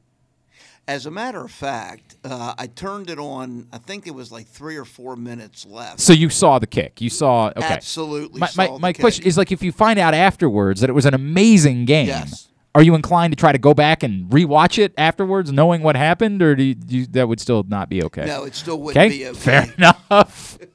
and I'll tell you, the weirdest thing about it Remarkable. is he takes the losses Yeah. harder than I do. That's Despite the fact that he didn't watch him, Despite the fact that he didn't watch him. doesn't watch really them, know what happened in order. No, he t- he takes them harder than I do. you're dejected for days because that is amazing. That is amazing. All right. Well, I- you know what, man? I, to each their own. If it's good for your health, trust me, I'm all for. I'm all for improved mental health, physical health, and if it's better for your health, I'll choose to understand it. I could never. At some point, I would just have to say to myself, like, I just might not be into this any longer. just might not be for me. But I appreciate it. Thank Dr. Valle, for stopping by and hanging much. out with us. All right, we don't need to. We can uh, keep rolling. We can take a break uh, a little bit later on uh, after we check in with um, uh, Jeremy. Today's show is also brought to you by Simply the Bets, which returns tomorrow morning. Brought to you by the FanDuel Sportsbook at Live Casino and Hotel Maryland every Tuesday At 11:40 a.m., we take a look. We're going to start putting the NFL draft in focus here in the coming weeks. The NBA playoffs get underway this week, so we'll take a look at those things tomorrow morning on Simply the Bets. Again, brought to you by the FanDuel Sportsbook at Live Casino and Hotel Maryland. And then every other every other Thursday, we bring you Weekend at Bookies. Weekend at Bookies every other Thursday. Looking forward to that. Uh, not this week, but the following week. Also brought to you by the FanDuel Sportsbook at Live Casino and Hotel Maryland. All right, so I want to take a minute here as there is a really cool local story that's unfolding with opening day today, and that's that a local kid, Bruce Zimmermann, gets to make the start uh, for the home opener I believe that we found out that Dave Johnson actually once did this, and Tom Phoebus famously, once upon a time, uh, was a local kid who made a uh, start in a home opener for the Baltimore Orioles. But it's been exceedingly rare in the history of this franchise that something like this might occur. So, just talk a little bit more about that. We want to welcome in the man who was Bruce's high school coach at Loyola Blakefield. He is Coach Jim Crowley, and he's with us now here on GCR. Jim, it's Glenn and Paul. It's great to chat with you. Thank you for taking a couple of minutes for us today. Well, hi, hi guys. It's uh, I'm glad to be part of the show this morning. Well, it's great to chat with you, sir. I, I know it's got to be special, everything that Bruce Zimmermann has accomplished at this point, but in particular, getting the chance to do something like this as a kid who's from here, who grew up watching the Orioles, can you put into words what it means to you to see Bruce get this opportunity? Man, it, it, it's just so special for, for not only for Bruce, but but also for his family. I know his uh, you know his parents well, and, and a lot of family members, and all his teammates and guys that uh, you know guys that used to hang around with Bruce and um, you know and play ball with him and, and, and look up to him, and, and as he helped helped us at uh, when I was coaching at Loyola for the Loyola Dons, helped us win some games. Um, I mean, it's just a special day for a lot of people, and, and we're really, really happy for Bruce today. That's really cool. Did Did you have any idea, Jim, that what Bruce was capable of doing when when he was there at Loyola? Did you have any clue that you were looking at a Major League Baseball pitcher? Gosh, so you know, as you know, I, I grew up around. Yes, yes, yeah, correct. Thirteen years in the big league. For those so that I, don't know, got, yes, Jim's dad is Terry Crowley. Yeah, so so you know, growing up around you know the Jim Palmers and Eddie Murrays and all these Hall of Famers, um, you know, and, and phenomenal players. You know, I saw I saw how talented and how incredibly hard these guys were. Um, I tried to follow in his footsteps. You know, I had a yep. pretty good amateur career. Went to Clemson University and got drafted by the Red Sox in the 11th round and played, uh, you know, played a little minor league ball myself. My my pro career wasn't uh, wasn't too much to write home about, but but I gave it a shot. So I, so I know what it takes and I know how hard it is.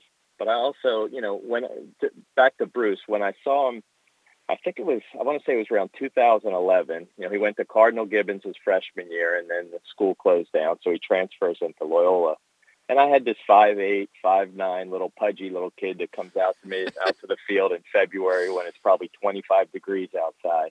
And I saw this little kid and I'm like, you know what? This little lefty, he's got some talent. He's got good manner mannerisms on the mound. He's also a pretty good outfielder. Um, and then I watched that five eight, you know, five seven, five eight kid become five nine, five ten. You know, now now what's Bruce about six two or whatever but he had all the you know he had all the makings he had all the mechanics you know you didn't know if he was going to grow and mature and stay healthy and and how he would further develop. But i knew he was a hard worker i knew he was a gamer he wanted the ball. By his senior year he could throw three pitches for a strike which is pretty good for any pitcher.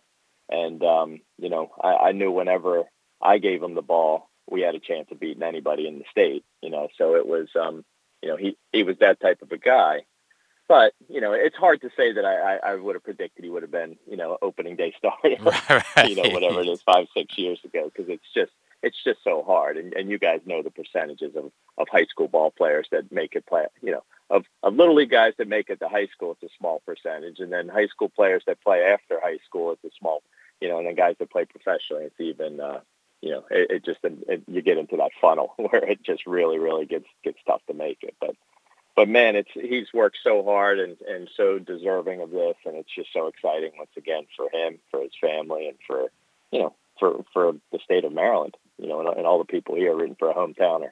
He is Jim Crowley, the former baseball coach at Loyola Blakefield. He's with us here on GCR talking about today's opening day starter, Bruce Zimmermann.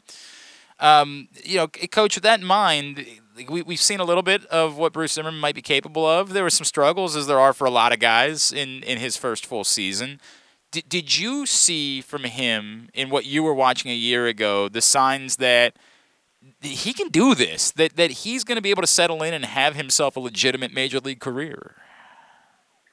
I did, I did, and, and and once again, knowing him and knowing how hard he works, I mean, he was a very smart. You know, he's got those baseball instincts. So, so I know that just being around the coaches and the other leaders and professional, and you know, gets to watch uh, Means throw every, you know, every third or fourth night, and just learn from how the professionals go about the, the you know, their their work and preparation, and and I know he's going to work as hard, if not harder, than anybody on the team, and um, so it, it doesn't surprise me, and and, I, I'm really gonna I'm excited to see how he does grow and his I guess his uh, second full season in the in the big leagues. All right, what's what's your quintessential Bruce Zimmermann story? Like, what's the one when when somebody's like, "Oh man, you coached that guy." Like, what's the well, the one that you pull out um, to regale people with when they ask you about him?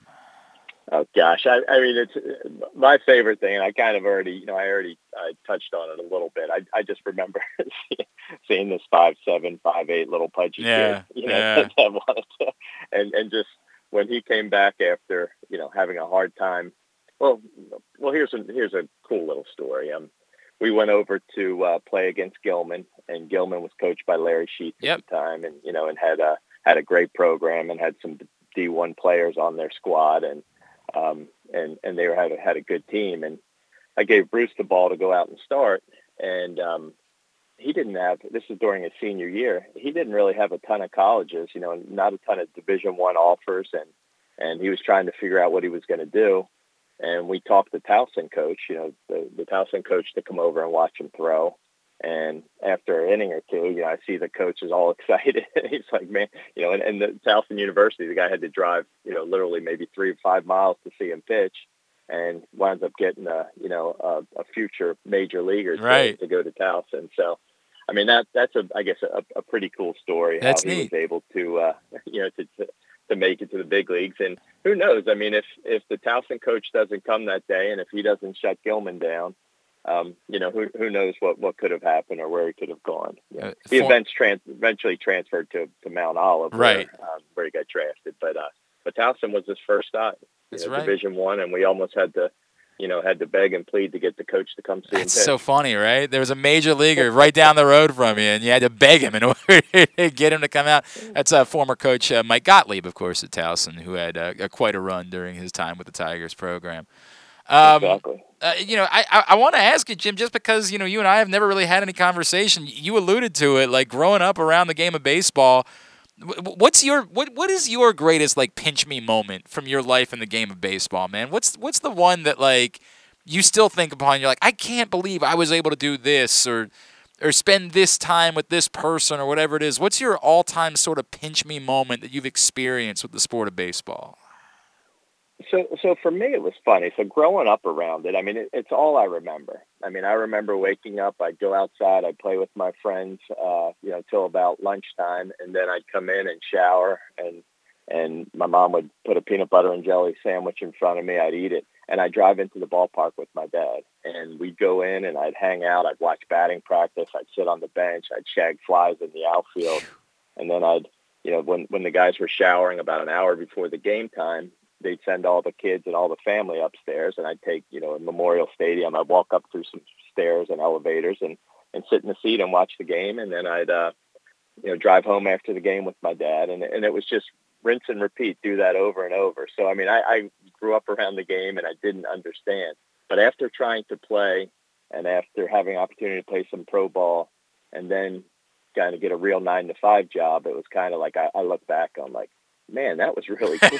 you know, to, to play catch, to play catch with Eddie Murray, Yeah. or to, to watch, uh, you know, Jim Palmer throw a bullpen session, and to watch Mark Belanger teach me how to field a ground ball.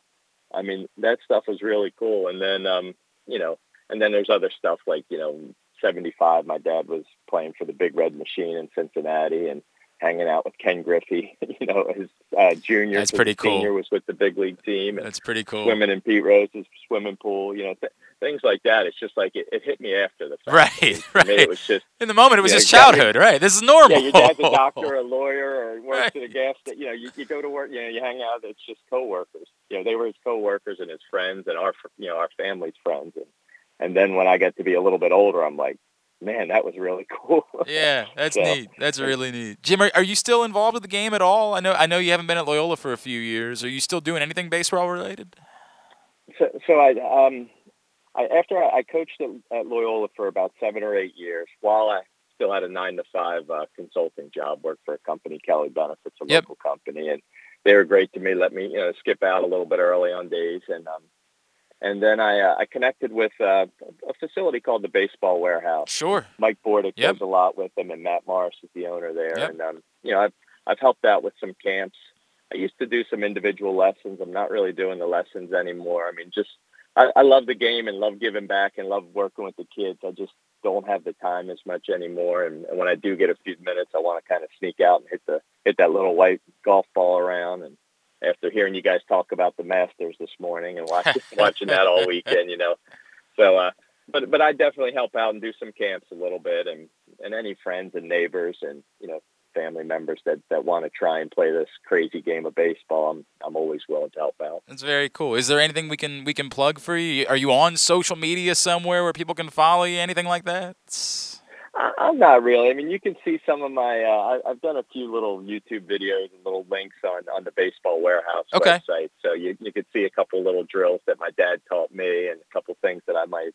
You know, uh, I think I was did one little video with Austin Wings and kind of just talking about a one arm swinging drill, but um, but uh, nah, I mean, I just I just love the game and love giving back, and you know, and, and so excited for Bruce, and you know, hopefully, uh, hopefully he goes out and, and gets us our first win today. That's awesome. Well, uh, Coach, congratulations uh, on on everything that you've accomplished in your baseball life. And I know this is a special day for a lot of people.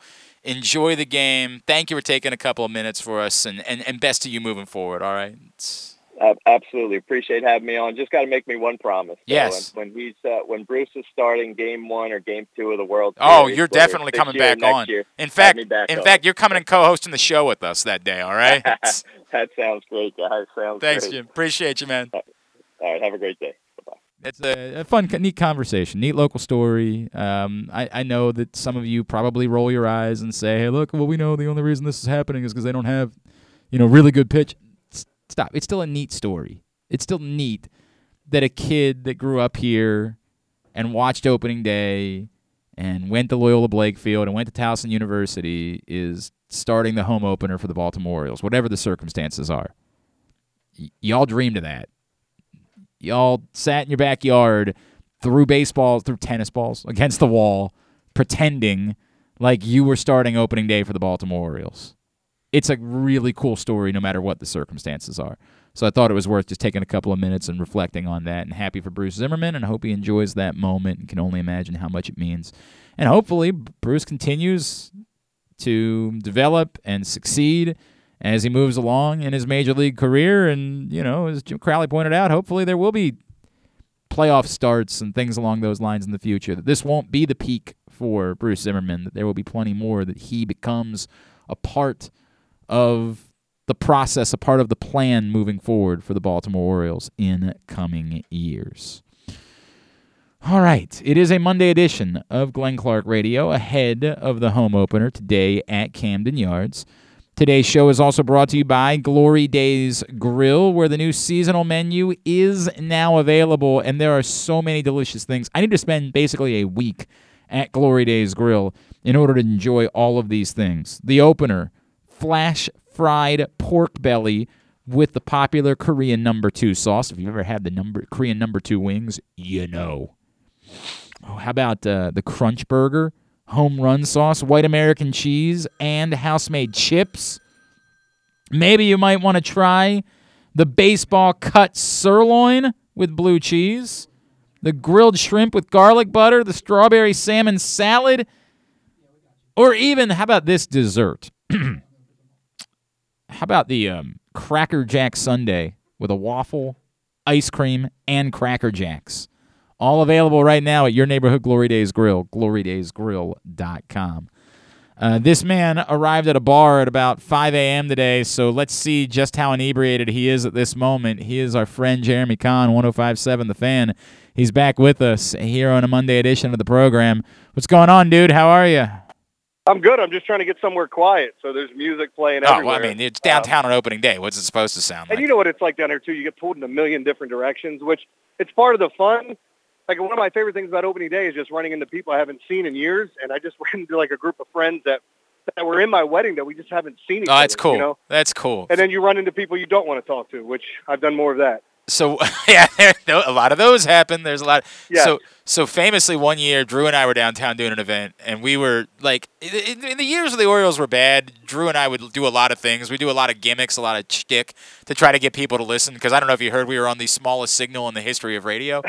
I was Um, there. So yeah, oh, I know you I used to have to get on the hamster wheel in the morning to get the show started.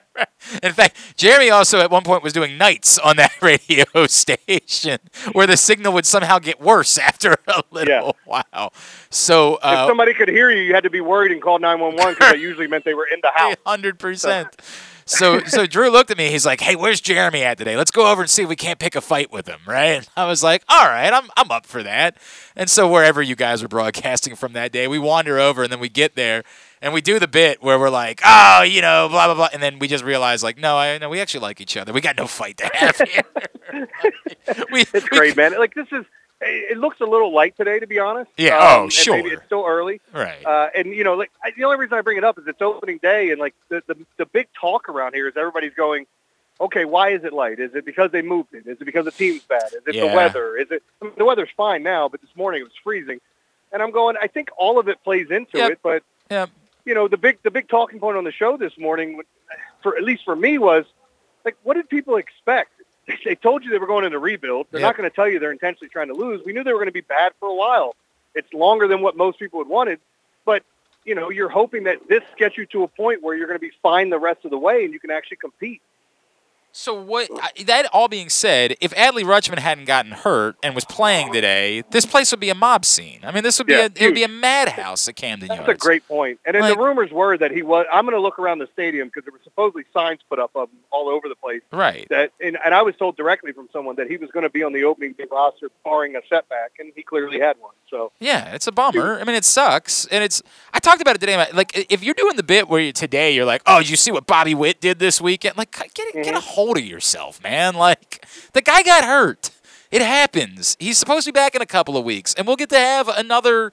You know, it won't be a sold out stadium the night that he makes his debut, but there'll be a massive crowd, and there'll be another exciting day for everybody to want to go to the ballpark when Adley Rutschman makes his debut. Like, it, it'll happen whenever in May, whenever it happens, he'll be here, and and God, get a hold. I, I, I we, man, we all want our dessert before we eat our dinner, man. Like, it's just a. It, we're all children. I brought it up this morning, Glenn, and, and I, I think you'll agree with me. Like everybody kept saying, "Blow it up, blow it up, blow it up."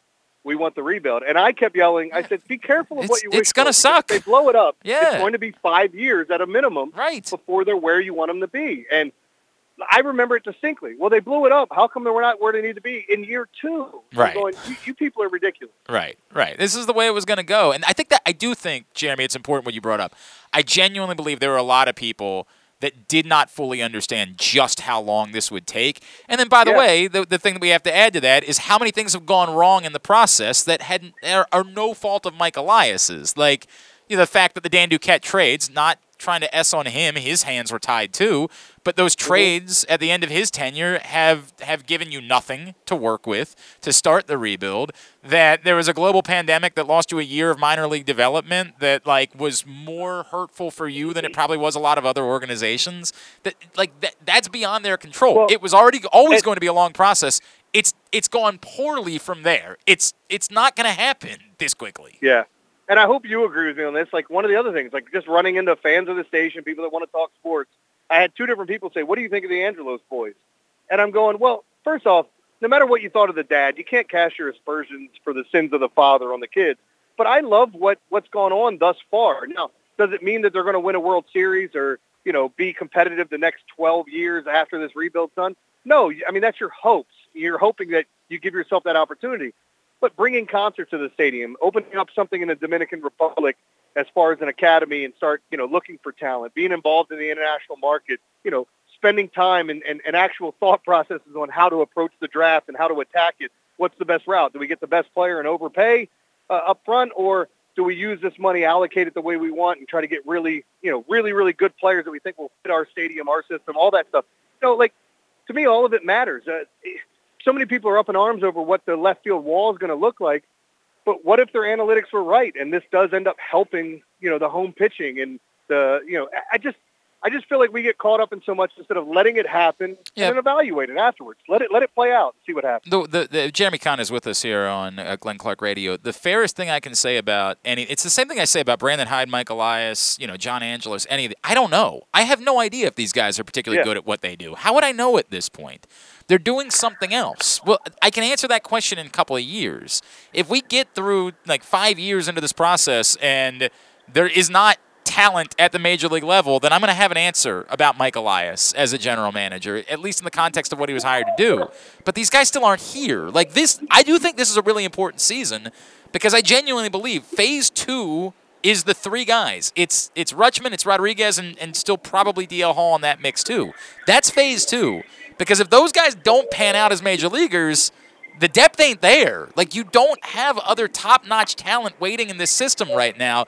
These guys have to pan out. So I think this season does get interesting. It's not going to be from a wins losses perspective, but when these guys arrive, not to say they couldn't be good in 2 years, but if these guys get here, we have the fair ability to start judging them because this is how we're going to define this rebuild in the coming years. It's so funny because for years you preach it's about the team, the team, the team. It's all about wins and losses and Right, this and that. right. But realistically, in a rebuild, it's not. Like the losses. I'm not saying you root for your team to lose, but losing ends up being a good thing in the long run because you're getting better draft picks and. I, and, and I know it's, it's kind of counterproductive, and it's everything. It goes against everything we were taught about sports. Is you play your hardest, you always try. You Right. blah blah blah blah blah. But in the context of the way everything is done schematically in Major League Baseball, it makes sense, or in professional sports for that matter. And it's something that we we literally talked about a ton this morning, and just going over, like for example, you sit here and look. Now is the time that you start looking at individual players, and then you wait for them to be good, and then we start looking at the team. And, it, it, it's always going to be about individuals from a baseball standpoint because we look at numbers in this sport more so than anyone. Like we talked about the struggles that Cedric Mullins has had. If this were July and he went one for ten or one for twelve with these strikeouts, nobody says anything. But because it's the opening of the series or you know opening of the season and you got your first series of the of the year, people are like, "Oh my God, Cedric Mullins is terrible again." Well, he's not, but like let it play out, see what happens, see how he reacts to it. I just I, I feel like people get so far ahead of themselves when it comes down to it. I, I see people bitching on Twitter about the the first weekend. Like, did you guys think they were they were going to make the Yeah, playoffs? come on, Like, yeah. What, what's your thought process? You know, it's crazy. This is what this is always going to be what it was going to be. All right, what we, uh, I, I'm going to let you run because I know you got a lot that you're doing down there. But give me your like, if you had one piece of advice for folks, I know that it might be too late because some of them already got down there and started drinking with you at 6 a.m. Um, Yeah. But if you had one piece of advice for handling yourself on an opening day and making sure you don't like you can have fun but you don't end up becoming a story that your friends talk about for years about something particularly embarrassing that you did what advice would you have to the general unwashed about handling yourself on on a day drinking day like opening day Well, I literally just got back from a four-day bachelor party in Chicago yesterday, where uh, somebody in the group took a dump on the floor. Ah. Um, so don't do that. Yeah. That would be the first yeah thing. start but, uh, there But honestly, like today, today's a perfect day. Like there are a lot of people that, that use the old Yogi Berra line. Nobody goes there anymore. It's too crowded.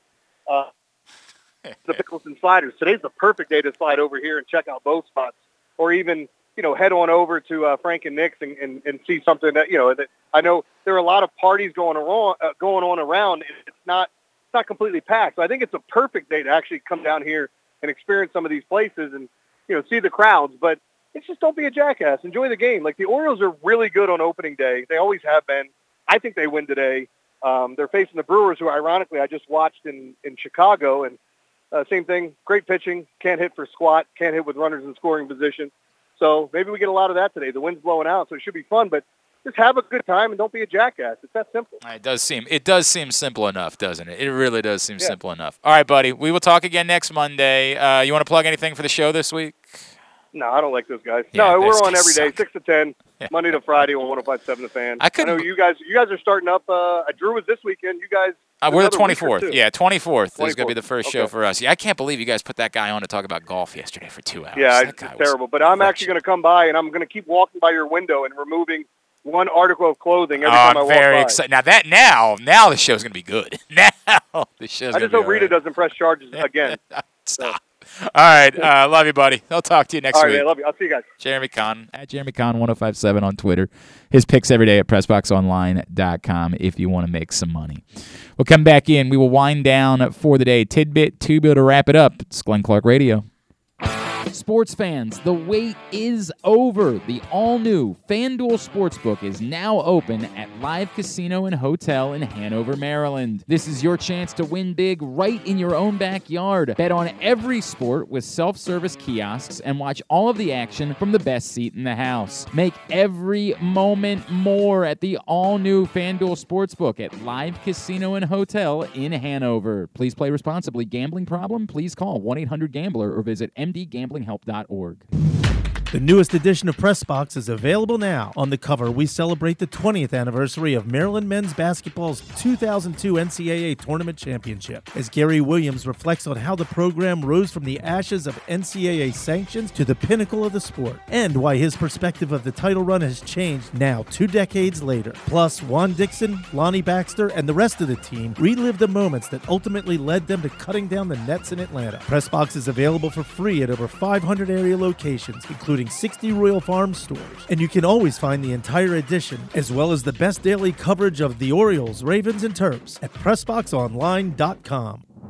Answering Baltimore's calls for help, running in when others run away, working together toward one shared vision for a thriving city. That's your Baltimore Police. But the department needs more good people, people like you. Join a proud new generation of Baltimore Police and make an active difference in your community. Start with competitive wages and excellent benefits on day one. Join for good at bpdrecruit.org. Stan the Fan here, welcoming back one of my favorite sponsors, the Costas Inn. And everybody around Baltimore knows the Costas Inn is a great place to go and grab crabs, steaks, salads, soups, whatever's on your mind to eat in person. But did you know that the Costas Inn has upped their game? They are now one of the premier takeout places in Baltimore. Give them a call now to order your food 410 477 1975. That's the Costas Inn 4100 North Point Boulevard. The biggest pro wrestling stars today and all time all have one thing in common. You've heard them on Jobbing Out. Matt and Nick Jackson, the Young Bucks. Thanks for having us, man. Appreciate it. The great Kurt Angle. Thanks for having me on the show. I appreciate it. Matt Riddle. Yeah, man. Thanks, man. The champ, Drew McIntyre. Oh, thank you for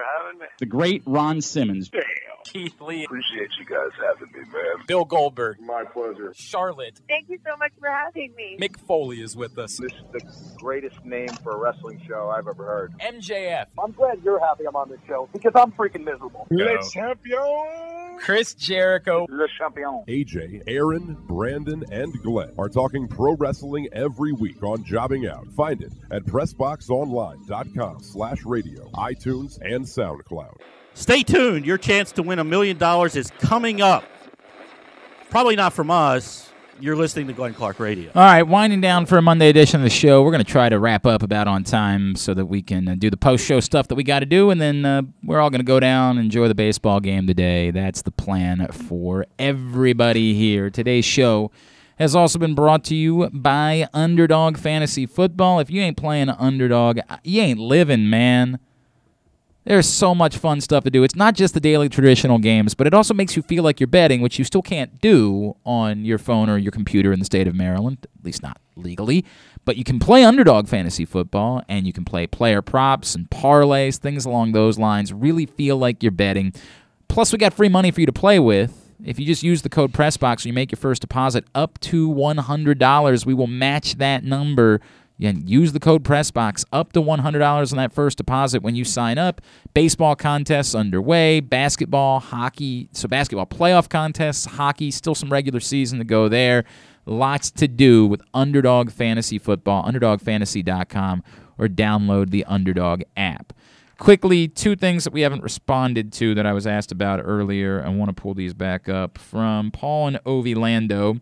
Um, uh, uh, DJ Stewart sent to Norfolk. Right now, the Tides outfield is Yusniel Diaz, Bobby Neustrom, and Johnny Rizer and Terrin Vavra with Kyle Stowers still waiting. Why is DJ there? Um, I mean, what do you want? I guess the question would be, what do you want to do? You just want to get rid of him? Like you just want to let him go altogether? I, I'm not. w- For for what reason? I'm not convinced that DJ Stewart is likely to ever be a quality Major League Baseball player, but you can't really trade him. I mean, like I. What what do you what do you do with him? Yeah, I mean, Um, he's depth at this point, in, in my opinion. A fringe major leaguer who every now and again runs into one, but he he, Yeah, struggles like, to hit a fastball. I, if if what you're doing is saying, hey, realistically, he's just never going to be a major leaguer, and so why waste any more time with him? I, no, I don't think you guarantee him at bats over guys who you think are significant. But no offense, Johnny Rizer, that's not a. I mean, Johnny Rizer is not a prospect that you need to guarantee at bats to. Um, you know, Kyle Stowers, of course, when he comes back, and Yusniel Diaz, we're still we're still holding out hope, and I know he's off to a great start that that he can turn out to be something. But I, I just don't. I think you do it because it's part of the process more than anything else. You you send him back down. You never know. I- This it's happened a couple times with Cedric Mullins, if we remember correctly, where we had written him off entirely as just being a guy that was never gonna it was never gonna happen for. And I certainly understand that Cedric Mullins is an overall better athlete than DJ Stewart is. Um, but you know, we could have had this exact conversation with Cedric Mullins a couple of times over the Mhm. years. In fact, Cedric Mullins ended up all the way back at Bowie um, at one point. So I, I get it. We're all frustrated by DJ Stewart. It's it's a good thing the Orioles aren't just forcing it and saying, you know, he's here. They're gonna take a look at somebody else and see how that goes. But I just don't know what else you do with him, frankly. And then from Darren, uh, Darren, I don't really have. I, and I let me try to say this the nicest way possible. I wish we spent more time talking about Dwayne Haskins and less time talking about what Adam Schefter and Gil Brandt said about Dwayne Haskins. I, I'm not trying to give a pass to any of it. I thought it was a bad tweet from Adam Schefter. You know, not nearly as bad as Gil Brandt. Yeah, that was but, awful. But you know, again, understanding the Gil Brandt thing is also he's Gil Brandt's you know 90 years old. He's just so old. Like I just don't know why it is that we're still giving Gil Brandt microphones. That doesn't that doesn't make this okay at at any age. What he said was shameful. I mean, it was shameful. I listened to the audio and it was just one of the worst. I, it would be shameful if Dwayne Haskins. This is how shameful it was. If Dwayne Haskins was alive, it would be shameful what he said. I mean, that, this is a joke. Gil Brandt thinking that he can relitigate whether or not Dwayne Haskins should have stayed in school for another year. Get the F out of here. But he's, you know, he's very old and he probably shouldn't be doing interviews any longer and he probably shouldn't be involved in media. And it's difficult because Gil Brandt is a legend. And until this, I don't think we knew that Gil Brandt had completely lost it. I think we were all quite impressed by how sharp he seemed to be still to an, an older age. But you know, it's a tough thing. And it was a bad tweet from Adam Schefter. We're probably overreacting to that too. He definitely needed to be more forthright. And it's been a bad uh, the problem is we're lumping in this with some other things. Like people are pretending like Adam Schefter was wrong about Tom Brady retiring. He was not. We we do this weird bit where we get where we get things wrong. Adam Schefter got that correct. Tom Brady just changed his mind. Tom Brady retired from football. We watched him do it. He retired. We saw the tweets. He retired from the game of football. Adam Schefter got that right. Tom Brady changed his mind, as he has every right to do. But it didn't mean that Adam Schefter was wrong, and that was it's embarrassing. There was a tweet floating around about all the things that Adam Schefter has gotten wrong, and it included that, which is a joke. He got that correct for 40 days. He got it correct. Well, I mean, and he was ahead of the announcement. Like that was the Mhm. part that everybody was mad about was that he announced it before Tom Brady was able to announce it. Well, okay, that's not really Adam Schefter's problem. If he's got information, he has every right to report the information that he has. He's a reporter. He got it right, and ended up that Tom Brady changed his mind. But the Bruce Allen thing, that ESPN never punished him over the Bruce Allen thing, which was an utter embarrassment sort of spoke to them saying, "Hey, look, we we're not trying to pretend like Adam Schefter is a reporter any longer. Like wink, wink, nudge, nudge. We have him doing the job we want him to do, and that's shameful that they still try to describe him as a reporter, despite the fact that they just outright told you he wasn't any longer. But it's not necessarily dissimilar to other roles that people have moved into within other companies, where, like, hey, the, the we have we do have reporters here. We also have people that aren't necessarily reporters. That call them whatever you want to call them. Um, it was a bad tweet. It was a really bad tweet. Does he deserve to be fired over it? No. Does he need to be more apologetic? Did he need to be more direct and more apologetic? And when he deleted the tweet, he needed to put something else up and make sure he understood what he got wrong. That would have been good.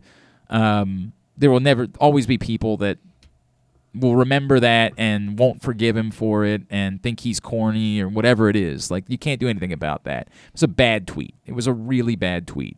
But it was just a bad tweet. That's all it was. And then, like, almost because we were so sensitive to it, I started. I like you guys know I love Pete Gilbert, but Pete Gilbert was mad that the AP put out. I got to pull this up from last night. I almost ended up getting into a fight with Pete, and I just remembered I don't care. Like, and I love Pete. Like, he's one of my favorite people. It's why I, I could have fought with him, but I just I don't care enough about the topic. Pete got mad about a tweet the AP sent out. The AP sent out the following tweet. Tiger Woods has wrapped the worst Masters performance of his professional career, 13 over par. Still, he considers this one of his greatest achievements in golf, coming 14 months after a car wreck left him badly injured. The entirety of that tweet is great context. He had the worst Masters he's ever had, but you got to understand why that doesn't matter necessarily because it's remarkable that he was even here. Like mm-hmm. if you read that from start to finish, it is it's not just not a bad tweet, it's a well thought out description of exactly what went on. Pete quote tweets it. Definitely the headline this weekend for Tiger is that his worst Masters. Definitely that. We are so sensitive now. Like we are so lost. This wasn't a bad tweet. This was in fact a really well written, articulated tweet. For somebody that doesn't follow golf, that sees on the final day, boy, Tiger Woods really ended up sucking this weekend. The average person that might be following the AP but isn't super into golf, it gives a great job of explaining why, despite the fact that he had a bad score and he did not perform for the weekend, it's still remarkable what it is that he accomplished this weekend. It captures that in one tweet, which is very difficult to do. But we, I think we just got really sensitive hmm. because it wasn't just Pete. I saw other people react to this tweet the same way. I think we just got really sensitive in the aftermath of, of Saturday and the reaction to Dwayne Haskins' death that we just sort of assumed that everything was a bad tweet. E- explaining with context is a good thing. We should do that more frequently. You know, it probably wouldn't be relevant to just send out a tweet that says Tiger Woods posts the worst score of his Masters career or something like that. Mhm. That probably would be a bad tweet, right? Like it, it's devoid of context. The context is there. They provide the context within the tweet that you need to understand why it is that if what you know is that Tiger Woods did not perform well on Saturday and Sunday at the Masters, he still feels really good about his performance. Great tweet. Tremendous. High fives all around. I wish we cared as much about Dwayne Haskins as we care about the reaction to his death. I wish Agreed. we would spend more time talking about him as a human, his story, as we do whining about what people are. It's it felt more like I don't really have anything to say about Dwayne Haskins because I don't know him. So, but I want to feel like I'm part of the story that everybody's talking about. So instead, I'm gonna just I'm gonna start grandstanding about Gil Brandt going on and doing a bad interview and and Adam Schefter sending a bad tweet. Sometimes if you don't have anything to say about something, you know, you could just say, "This is terribly sad. May rest in peace." And just kind of move on from there. If you don't have any context, I had a wonderful conversation with Dwayne Haskins a few years ago. He was a great guest on this show when he originally committed to Maryland. Um, you know, he was really an impressive human to talk to, and what he wanted to do, and trying to, he really wanted to push getting kids to come to Maryland. Of course, you know, would have been nice if Mike Locksley was the head coach at that point. Maybe perhaps Dwayne Haskins would have stuck around um, at Maryland if that was the case. Um, you know, he ended up and getting to Ohio State and having an unbelievable career there. And you know, it is it is unthinkably, ungodly tragic to lose someone at at this age, no matter what type of person they are, like anyone losing their life at such a young age, but someone who was so talented, was so infectious.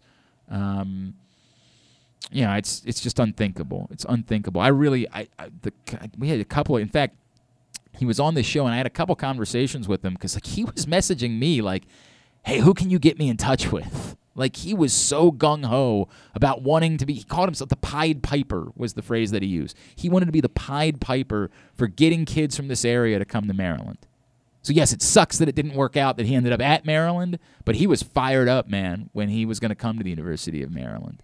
Um, he was a really infectious energy type of guy, Dwayne Haskins. We found out about it right in the middle of the bat around. Yeah, And it's just- um, I, floors I, you. I, I was taken aback. I had to take our final break early because just I. I, I, lost all sense of what I was talking about because, I, like you said, it floored me. I, I could not believe it. someone that age, someone we all watched him at Ohio State because they were playing big games. You know, the legendary game against Maryland, where Maryland nearly pulled off the upset, right? Like we all watched him, um, and it was just you can't fathom it. You can't fathom someone that age being gone. Um, whatever the story would have been for Dwayne Haskins moving forward in football, I don't know. Who knows what it would have been?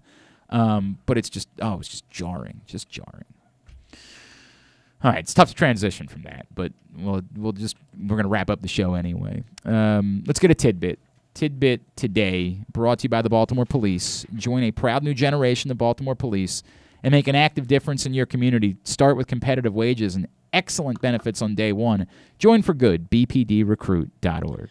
All right, with it being opening day, I thought it might be fun to look at a couple of franchise records the Orioles set, set last season and a couple that just missed. Of course, we know the obvious one Cedric Mullins with the first 30 30 season of franchise history, and Ryan, Ryan Mountcastle with a rookie uh, record 33 home runs. Mhm. And then there's John Means, who threw a no hitter, which was at the time the 308th in Major League history, but he was a drop third strike away from a perfect game, which would have been the 24th perfect game of all time.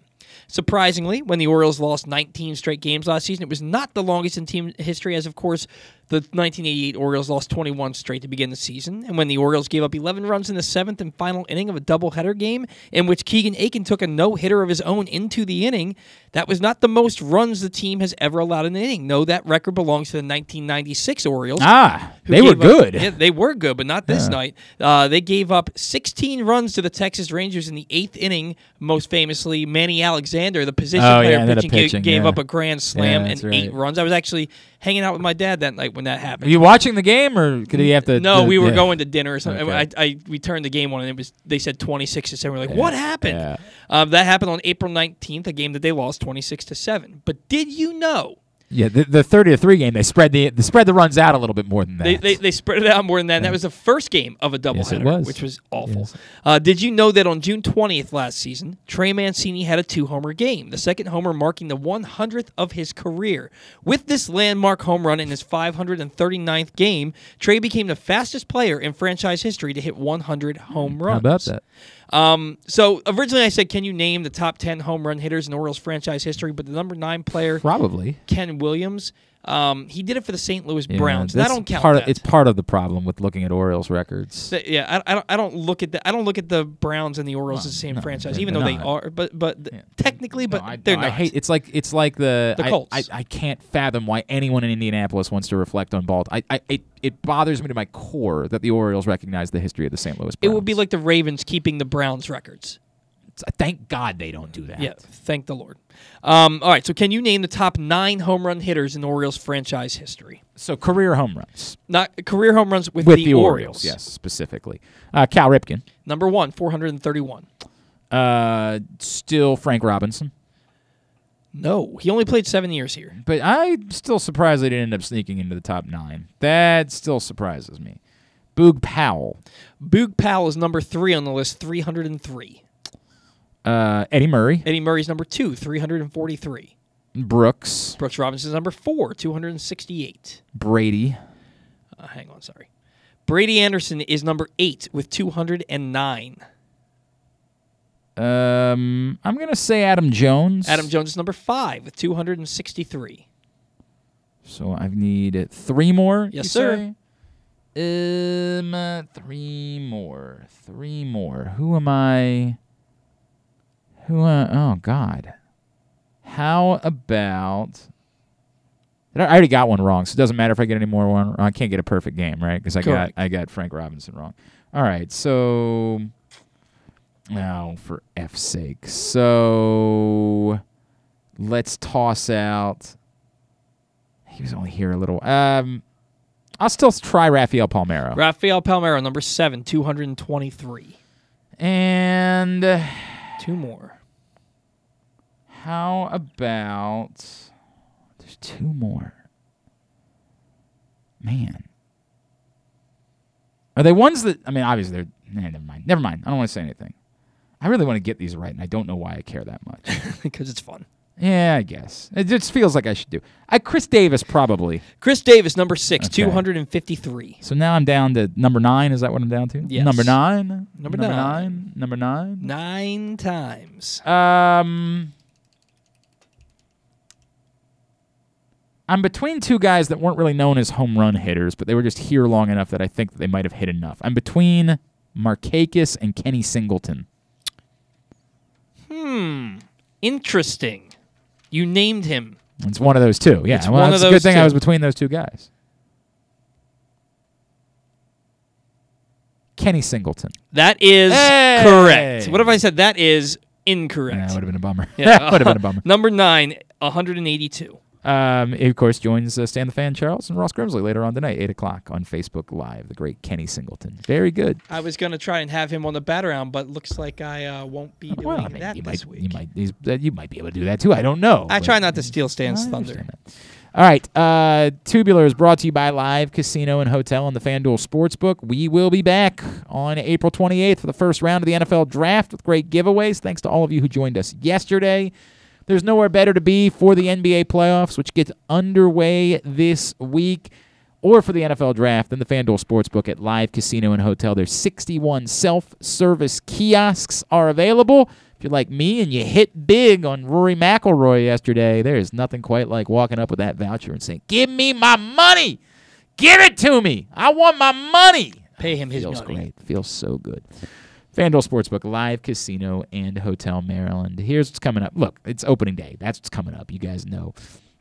Orioles Brewers this afternoon, three o'clock on MASN. Uh, apparently, it's also on ESPN Plus in the rest of the country if you want to watch. Uh, Adrian Houser against Bruce Zimmermann. MASN 2, Nationals, Braves 720, FS1, Mets, Phillies 630, MLB Network, Padres, Giants at 930.